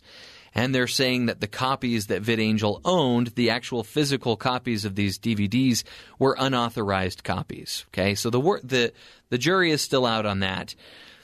But in the meantime, they have rolled out with a new method of conducting their business, which is to um, work through these other apps or streaming services like Netflix and Amazon Prime and HBO uh, programs through Amazon. And since those companies have licenses, this is how they feel they're able to get away with it. Disney's also not happy with this, let's just say. And I was lucky enough to be able to be a, a participant of the testing program. I think it was an alpha testing. I really don't know the difference between an alpha testing and a beta testing. Do you, Cole? No, I just know that gamma testing is whenever you eventually grow large and green and get angry all the time. Oh, wow, yeah. I've never done that sort of testing, although I think my leg has turned green at some point or another. I don't think that's Hulk syndrome. So I was invited to to participate in the testing program. So basically, the system works the same way that it did before. Uh, you can edit out all the violence, the profanity, the sexual content, anything that's objectionable that you wouldn't want to be exposed to or you wouldn't want your children to be exposed to. Uh, the big difference is instead of purchasing the the physical DVD or the digital copy of it for twenty dollars and then selling it back to them for nineteen dollars in credit, so essentially you were renting it for one dollar a day. Um, you are you're able to access these filters through the memberships that you have in these other companies like Netflix and Amazon Prime and HBO. Interesting. Okay. So with Netflix, obviously that's eight to ten dollars a month, right? Amazon Prime, the same thing. HBO might be a little more. So right there, you're you're spending about thirty dollars to be able to access these filters. Well, you also instead of uh, doing the one-time fee to VidAngel and then selling the movie back and all that, you are paying eight dollars a month for a membership. Ah. So in instead of like as you go, and is, is it eight dollars a month? Because that could end up being cheaper, uh, depending on your movie watching habits, than what you were doing more. anyway. You'd have to Yeah. watch more. Um, As soon as you watch nine movies, you've gotten your money's worth yeah. from what it used to be. So they might not have all of the selections on there that you would want because, as we stated earlier, they're not allowed to f- make filters for uh, Disney movies, 20th Century Fox movies, Lucasfilm movies, so you won't see any of the Star Wars movies, and then also uh, Warner Brothers. So you're not going to see any Harry Potter films on there, Aw. unfortunately. But I don't know that there's too much objectionable too many objectionable moments in the Harry Potter films. Maybe toward the later ones, you might have to be careful about showing those to your kids. But uh, overall, it's been a pretty good experience because, like I said, there isn't too much different as far as the functionality is concerned. But it go, the biggest concern is something that you brought up, like you maybe you have to. That means you really have to watch more movies to really get your money's worth. Um, what I like about it is that they have more. There's more of a TV selection there. So all of a sudden, all these shows that I wanted to watch on Netflix but chose not to because of you know, the profanity or the the sexual content. Now all of a sudden I can.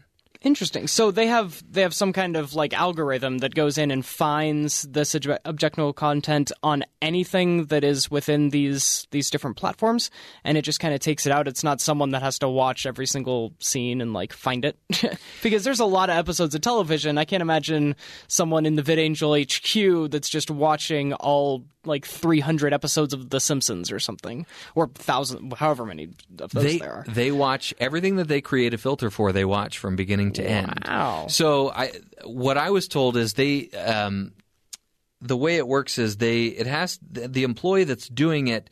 It has to be something that he would watch anyway without the filters, right? Clearly, Oh, he's yeah. got to be comfortable watching, or he or she has to be comfortable watching it. Um, They're not paying people to like compromise their morality. They, this is an okay thing, Right. This is something they were going to watch anyway, or they've already seen it, maybe, Mm-hmm. you know.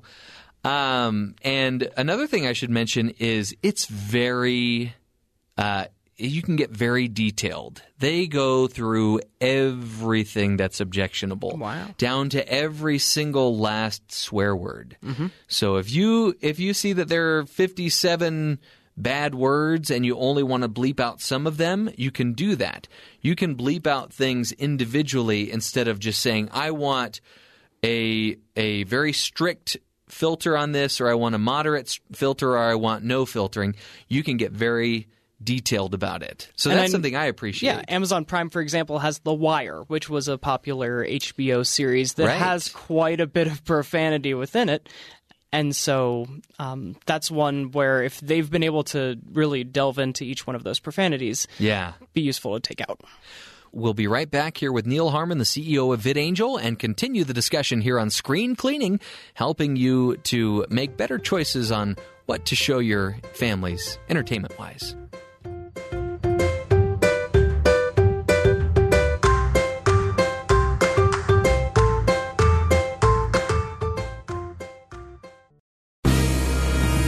Welcome to a 90 second movie review on BYU Radio. Midnight Sun is in theaters now, and many people are comparing it to the recent film Everything Everything. The basic plot of both is a teenage girl living with a disease that must stay indoors despite the cute boy beckoning outside her window. This time around, Katie Price, played by Bella Thorne, has XP, which means she can't go out in the sun because it could kill her.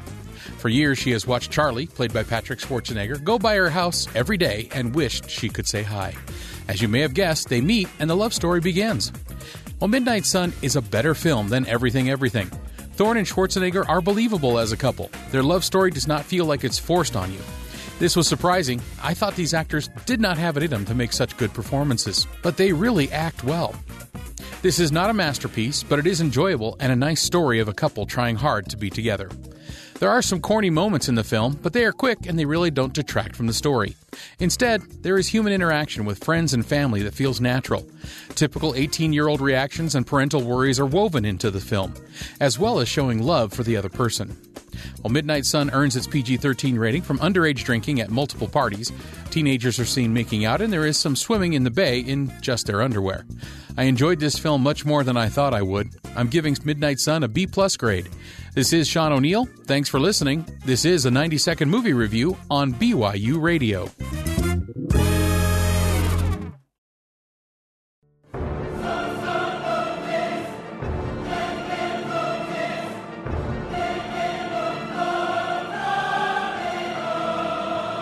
Welcome back to Screen Cleaning here on the Matt Townsend Show. This is Jeff Simpson, and we are privileged to be uh, on the phone with Neal Harmon, CEO of VidAngel. Neal, welcome to Screen Cleaning.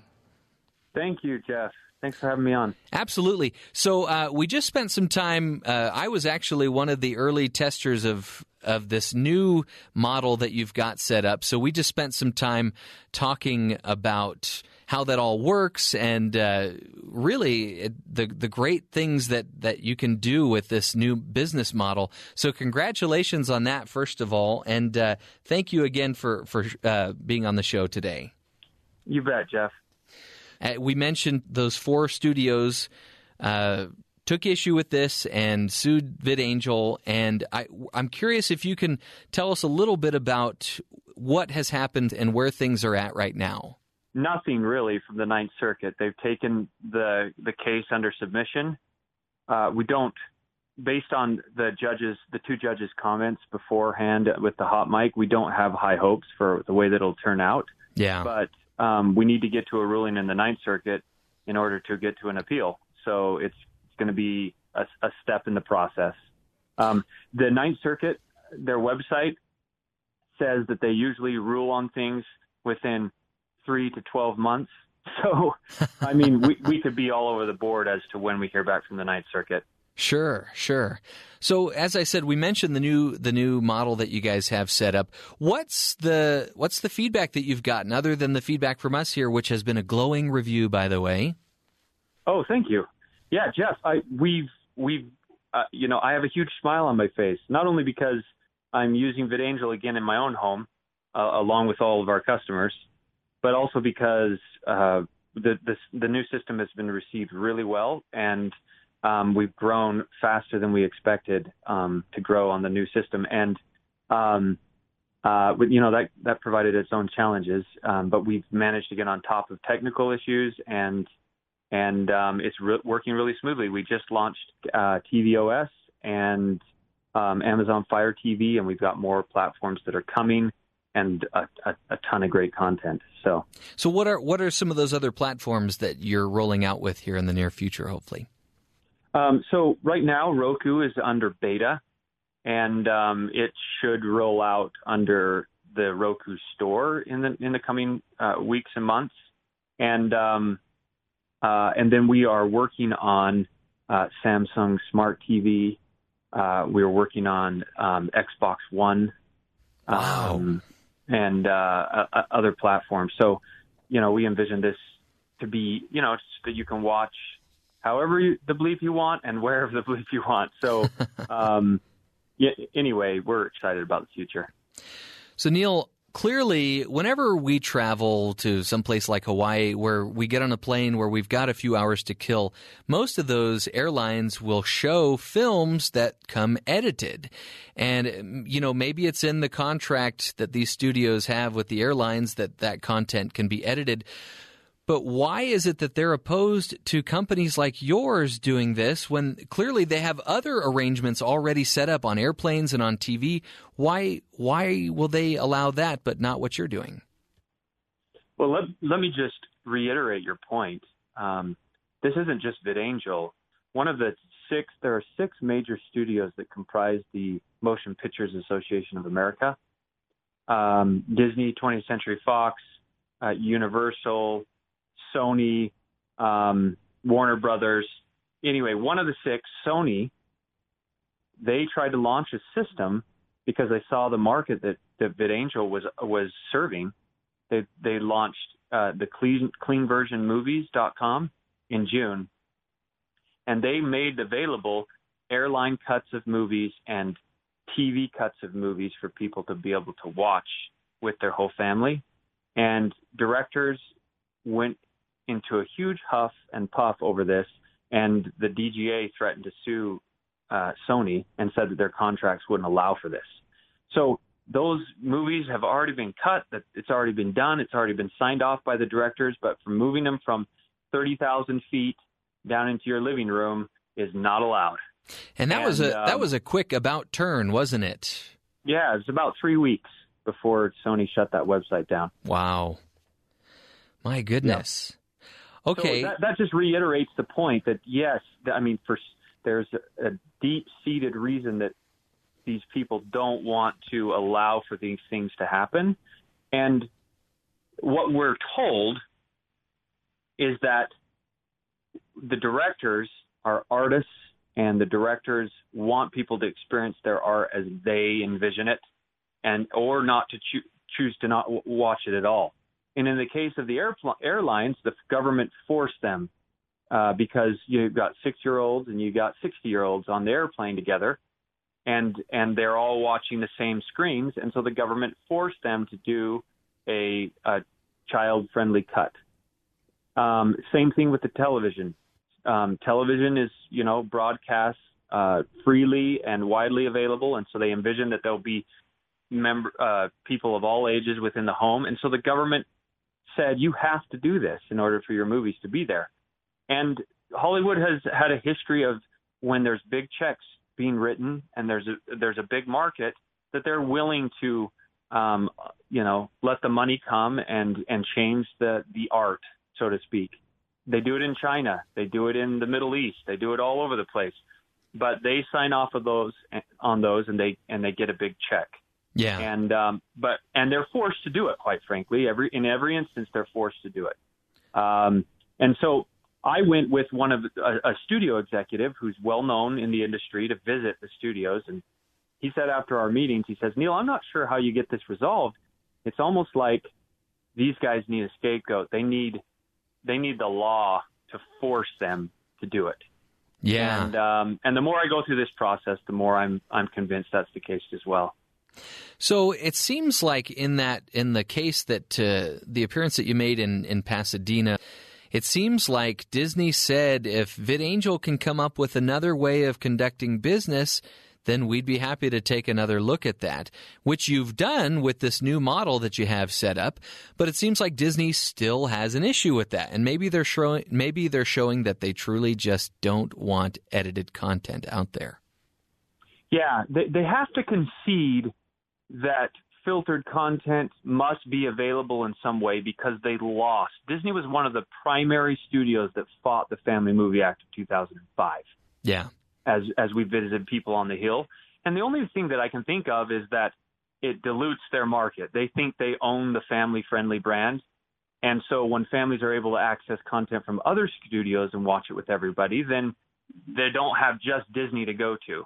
So that's the only thing that I can think of on an economic level why they'd fight so they fight this so hard. But they lost that battle. They have to concede that something is possible with filtering, um, but uh, th- they don't want it to be anything that actually people actually want to use that actually works. Uh, they want people to use old technologies that don't work, that are hard to use, that are expensive, and they don't want the, the filtering to move into the 21st century. And and that's what VidAngel's fighting for is that that that that law can actually be of use to people in the 21st century. Well, Neal, we really appreciate what you and everybody else at VidAngel is doing because at Screen Cleaning, our mission basically is to shine a big old spotlight on all that is good in entertainment, and we, we count you a part of that. Uh, I, I, do have a couple of other questions just about some of the functionality of um, VidAngel. I'm curious to know. You already mentioned going forward that uh, Hulu and um, Fandango and, and Xbox will be a part of it. Uh, your plans rolling out forward. Um, what? When will members have the ability to make requests? Because I've got a huge list of films and TV shows that I want to request. so that's about. That's probably. You'll probably see the re- request feature appear on the website uh, with um, probably early to mid September. You just made my day right there. I mean, I can yeah. wait. I can wait one more month. That's fantastic news. Yeah. okay. Yeah, we need that data. We need that data. We and and it should be there already. Um, our engineering team is just working around the clock. Um, this is a more complex system than you might imagine, and um, they've had to spend more time on scaling and other issues uh, than they than they've been able to spend on new features. But I think we're, we're on top of that. And I know that right now, current I saw in their priority schedule, like that's the next set of features on the docket is to where you you'd be able to search VidAngel and find all movies and all TV shows, and the ones that aren't available for filtering that you can just click the request button. You know, I wonder if you're going to have the cable companies coming after you next because I'm definitely cutting the cable here pretty soon, especially when the especially when the request feature gets up and running. Um, just a couple of other questions. Uh, we talked a little bit. Cole and I, my my board op and co-host of the show, really, we we talked a little bit about how the editing or the filtering process works. I'm curious to know if you happen to remember what was the first film uh, for which your team created a filter? Well, I wrote the very first version of VidAngel myself, and I tagged my favorite movie at the time. It was um, Cinderella Man. Oh, that is a great movie with a lot of language, so that's a good one to choose. Yep, yep. I love that movie. Uh, are, are, do you find that there are some films that are a little more difficult to edit or to create a filter for? Well, the the the, the tagging is is crowd sourced, so there are people all over the country who do it, and these people um, are people who so they agree when they when they become taggers um, that they only tag content that they watch already. Yeah. And so so everybody just just tags the content that they're already watching, and um, I I know that there are I know that um, uh, violent shows are hard to cut because or, or to tag because sometimes if they're extremely violent they can get really choppy. Yeah. Um, and um, no pun intended. So, yeah. and uh, but we're working on new tools to make that smoother and and easier to do. And our ultimate goal would be to get to the point where this is more of a Wikipedia style system, to where anyone can add to the tags, take from the tags, or or or tag any movie that we haven't gotten to themselves, so that they can, you know, that they could do a filtered version for their own family. And um, that's where we want to get to. But today, it's just a, it's a it's a group of uh, people throughout the country who who do the tagging. Yeah, and I don't I don't really know, but I've noticed that that um, on particular like war movies and things that sometimes things can get choppy if if uh, if they have to tag it heavily. So, Neal, I'm not going to lie, and this isn't to say anything negative about Disney, but I have to admit I am a little disenchanted with them over this, but also because we just found out that they're ending their deal with Netflix, so we're going to have to pay more money to, to access their movies. has this experience for you? Has it uh, has it tainted your view or your family's view of Disney films or Disneyland at all?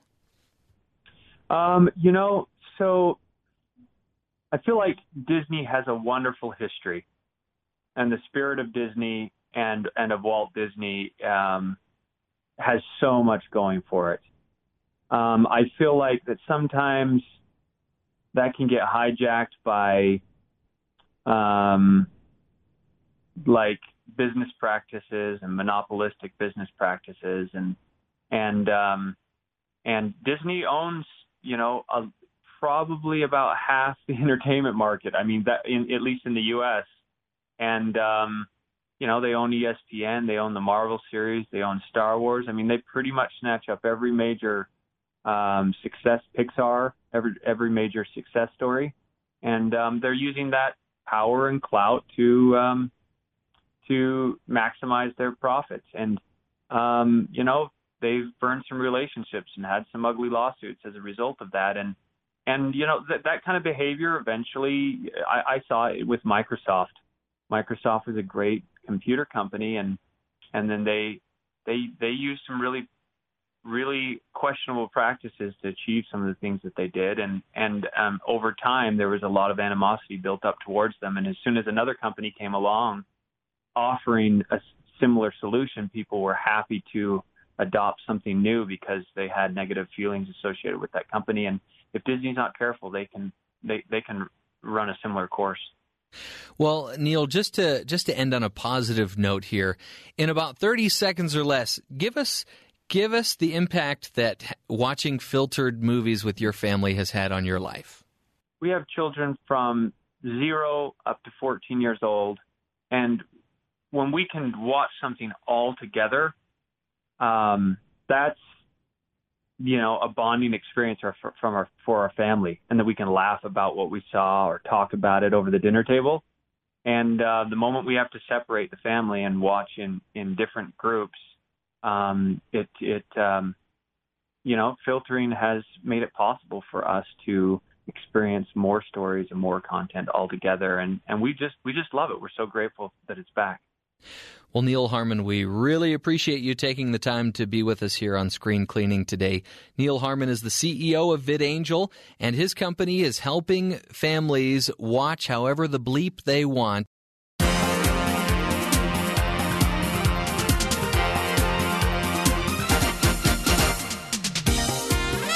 Welcome back to Screen Cleaning. It's part of the show where uh, the part of the show where we get to head on over to BYU Sports Nation to see what's coming up on their program and to get some insights into the world of sports because If it's not the Los Angeles Dodgers, then I'm totally clueless.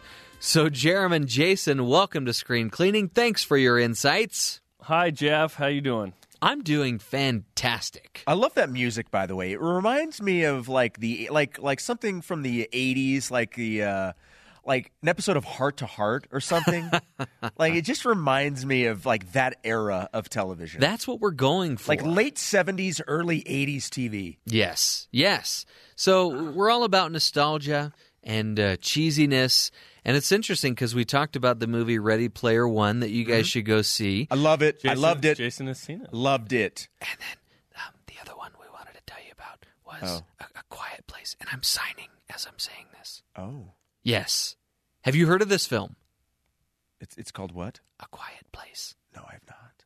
Are you serious? I've not heard of it. I've not either. What? Oh, This- the one with uh, John, John Krasinski Yes. and Emily Blunt. This is going to be the movie of the weekend for sure. Real Cole- life husband and wife. Yes, that's absolutely right. And fun fact, they lived in a uh, uh, condo downtown Pittsburgh. They moved out, and my brother-in-law moved into that same space. after- Really? Yeah. Also, fun Wow. fact: they were both in the running and ultimately did not take the roles in uh, the Marvel Cinematic Universe. Captain America and Black Widow. Wow. Of Captain America. It was it was Chris Evans John and John Krasinski? Krasinski were the on. finalists. They went with Chris Evans. Hey Come now, on. hey now, that's not too hard to believe because he's actually the new Jack Ryan. Well, yes. that, that one's going to be hard to believe. Now, now it was a little different with Emily Blunt with Black Widow. She was actually offered the role and turned it down. Wow. And I believe it. I can't remember which movie she was doing wouldn't allow her to do it. Mm. So they en- she ended up turning it down. But they both could have been in the in all of these mega blockbuster movies. You know what though? I'm sh- I'm sure they don't regret it because, like I said, John Krasinski gets to be Jack Ryan and Emily Blunt gets to be Mary Poppins. Yeah, Yes. yeah. You need to go see this movie though. You will never be in a quieter theater, and I'm not talking like because there won't be anybody in the theater, but the audience just goes dead quiet because there's minimal dialogue in the entire movie, and so you don't want to be the person that's like opening up a bag of Skittles during the the really climactic scenes. You know? Yeah. So so That's funny. Now, in this state, you know, there it, the likelihood of this happening is probably higher than in most. So this is probably not one you would want to eh. bring your your I don't know six month old to. Yeah, in fact, I my wife didn't even want to go to it, and after seeing it, I thought, you know, my wife probably would not have been able to handle that movie, not because of the scares, but just from an emotional standpoint. Oh, it's a scary movie. Yes, Is it a horror or is it a thriller? it's a horror and a thriller. How about that? a A hiller? Hiller- that's exactly what It's I a was going to Hiller, say. yeah. or a Thor. a thrower? a Thor. A thrower? There, there are some emotional aspects of the film that I don't think my wife could have handled that, that deal with the family in this film. You can't handle the emotional aspects. You can't handle the quiet. That's right. No, I honestly Okay. have not heard Huh. of this, but uh, I, I am saw intrigued. a preview and I was intrigued. Like uh, sound ticks off the Yeah. the uh, anime or something, so they have to be completely silent. Go see it. That's all I'm, I'm going to say is go Maybe see I should it. play this game with my children at home. as as my uh, wife's mother calls it, the rock game. oh, The Rock Let's game. see who can be a rock for the longest. oh. Yeah, it Well, lasts like about if you talk, seconds. I'm throwing a rock at you. Oh. you know? that too. No, no, uh, no. Isn't that- ancient history? Stonings here. Speaking of nostalgia, isn't that what you were supposed to do with the pet rock? throw it at people. Didn't you? I never had a pet rock. I'm just kidding. We never did that.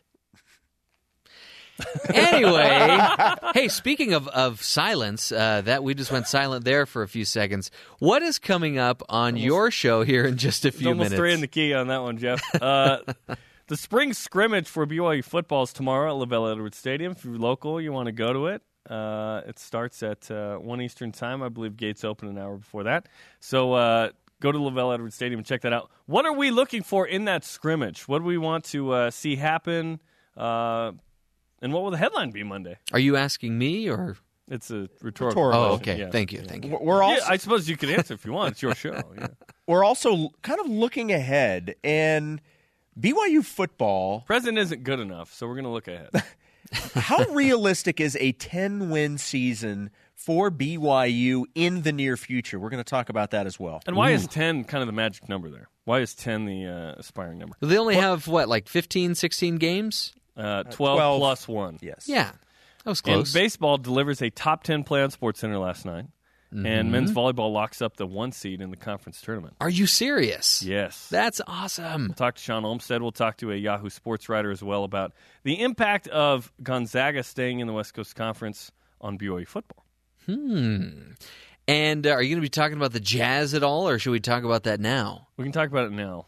They won again last They- night. They're 27 and 5. They, did win. creamed They them. are 32. They are just about. They are almost. It's like ninety nine percent guaranteed of making the playoffs. It's just the seeding right now. Yeah. Right now they're fourth in the West, which is just super exciting. But here's the BYU angle. How about this? After the game last night, Donovan Mitchell, the he better be rookie of the year candidate, was wearing BYU socks after the game. Really? Yes. That is awesome too. There you go. There's your Cougar tie-in. Ben Simmons is going to be the rookie of the year. I don't like it, but Yeah, and Ben Simmons wears bi- Ute socks, so he shouldn't win it. East Coast bias.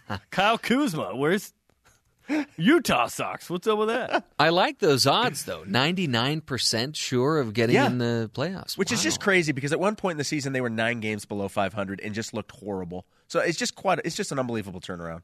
So you're saying that there's hope for the Los Angeles Dodgers too? Hmm, why not? Two and five. Two and five. 162 games, man. There's plenty of time. Oh my guess gosh, so. there's time. But according to you, the Astros are going to take it all. Yeah. Okay. All right. And or the Yankees. Well, I I hope Not you have a great. rise. The judge is in. How does it go again? The uh, Court is in Court is session. in session. There we go. Yes. Uh, okay. Um, I hope you have a great show. I hope you We do too. have a great time seeing A Quiet Place. I'm And- intrigued now. And we'll quiz you on it when you come back next week because you have to go see it now. Okay. Oh. You're committed. I went from not knowing anything about it, not knowing anything about its existence, to now really wanting to see If this. Sheila Line's paying for it, I'm in. It is fantastic. okay. Uh, let me just give you this little clue. Don't ever get pregnant during uh, a post apocalyptic movie. Okay. Good to know. By the way, uh, Spencer Linton's uh, at the hospital with his wife Brittany, expecting child number three as we speak. Okay. So very See- exciting. See if they can give birth Before the Before the apocalypse. apocalypse. Yes, Yes, because exactly. otherwise she's going to have to do it in complete silence. Anyway, how's that That's for mostly a tease? hard for her, not for Spencer. All right, fellas, we'll have a great show. Knock 'em Thanks. dead, as Dr. you. Matt would say. And as we like to do with every show, we like to end. Well, we don't do end it with every. Uh, no, we do. This is our panning for good segment to end off the show. There's good in them there hills.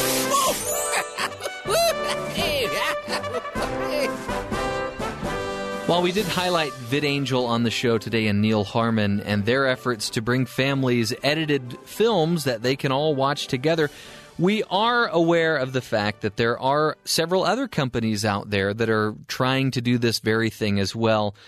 We need to mention ClearPlay. ClearPlay is another company that actually they do have a streaming service, but they're known for their DVD and Blu-ray players. They're starting to get more into the streaming part of it now but uh, they have a, a player that you actually put the physical DVD or Blu-ray into it, and I don't think it's as uh, you can't get as specific with the language on the DVD side of things. You might be able to with the with the streaming, but you choose either like a, a light level of filtering or a moderate level of filtering or an extreme level of filtering. I've used it before. Great company. I, I believe in what they're doing too. Another one is TV Guardian. It's probably one that's not as known as well known, but it's a device that you hook in, hook into the cables. Same type of deal where you can edit out the profanity and scenes that are objectionable or offensive to you or your family. So again, we do that every week here on on I almost said spring cleaning on screen cleaning. We like to highlight all that is good in the entertainment world, and so we appreciate the efforts of TV Guardian, ClearPlay, and of course VidAngel. That's going to do it for the show here today. We hope you had a good time, and we hope that you join us next week here on BYU Radio, Sirius XM 143, where you can hear Screen Cleaning, where it's our mission to bring you all that is good in entertainment.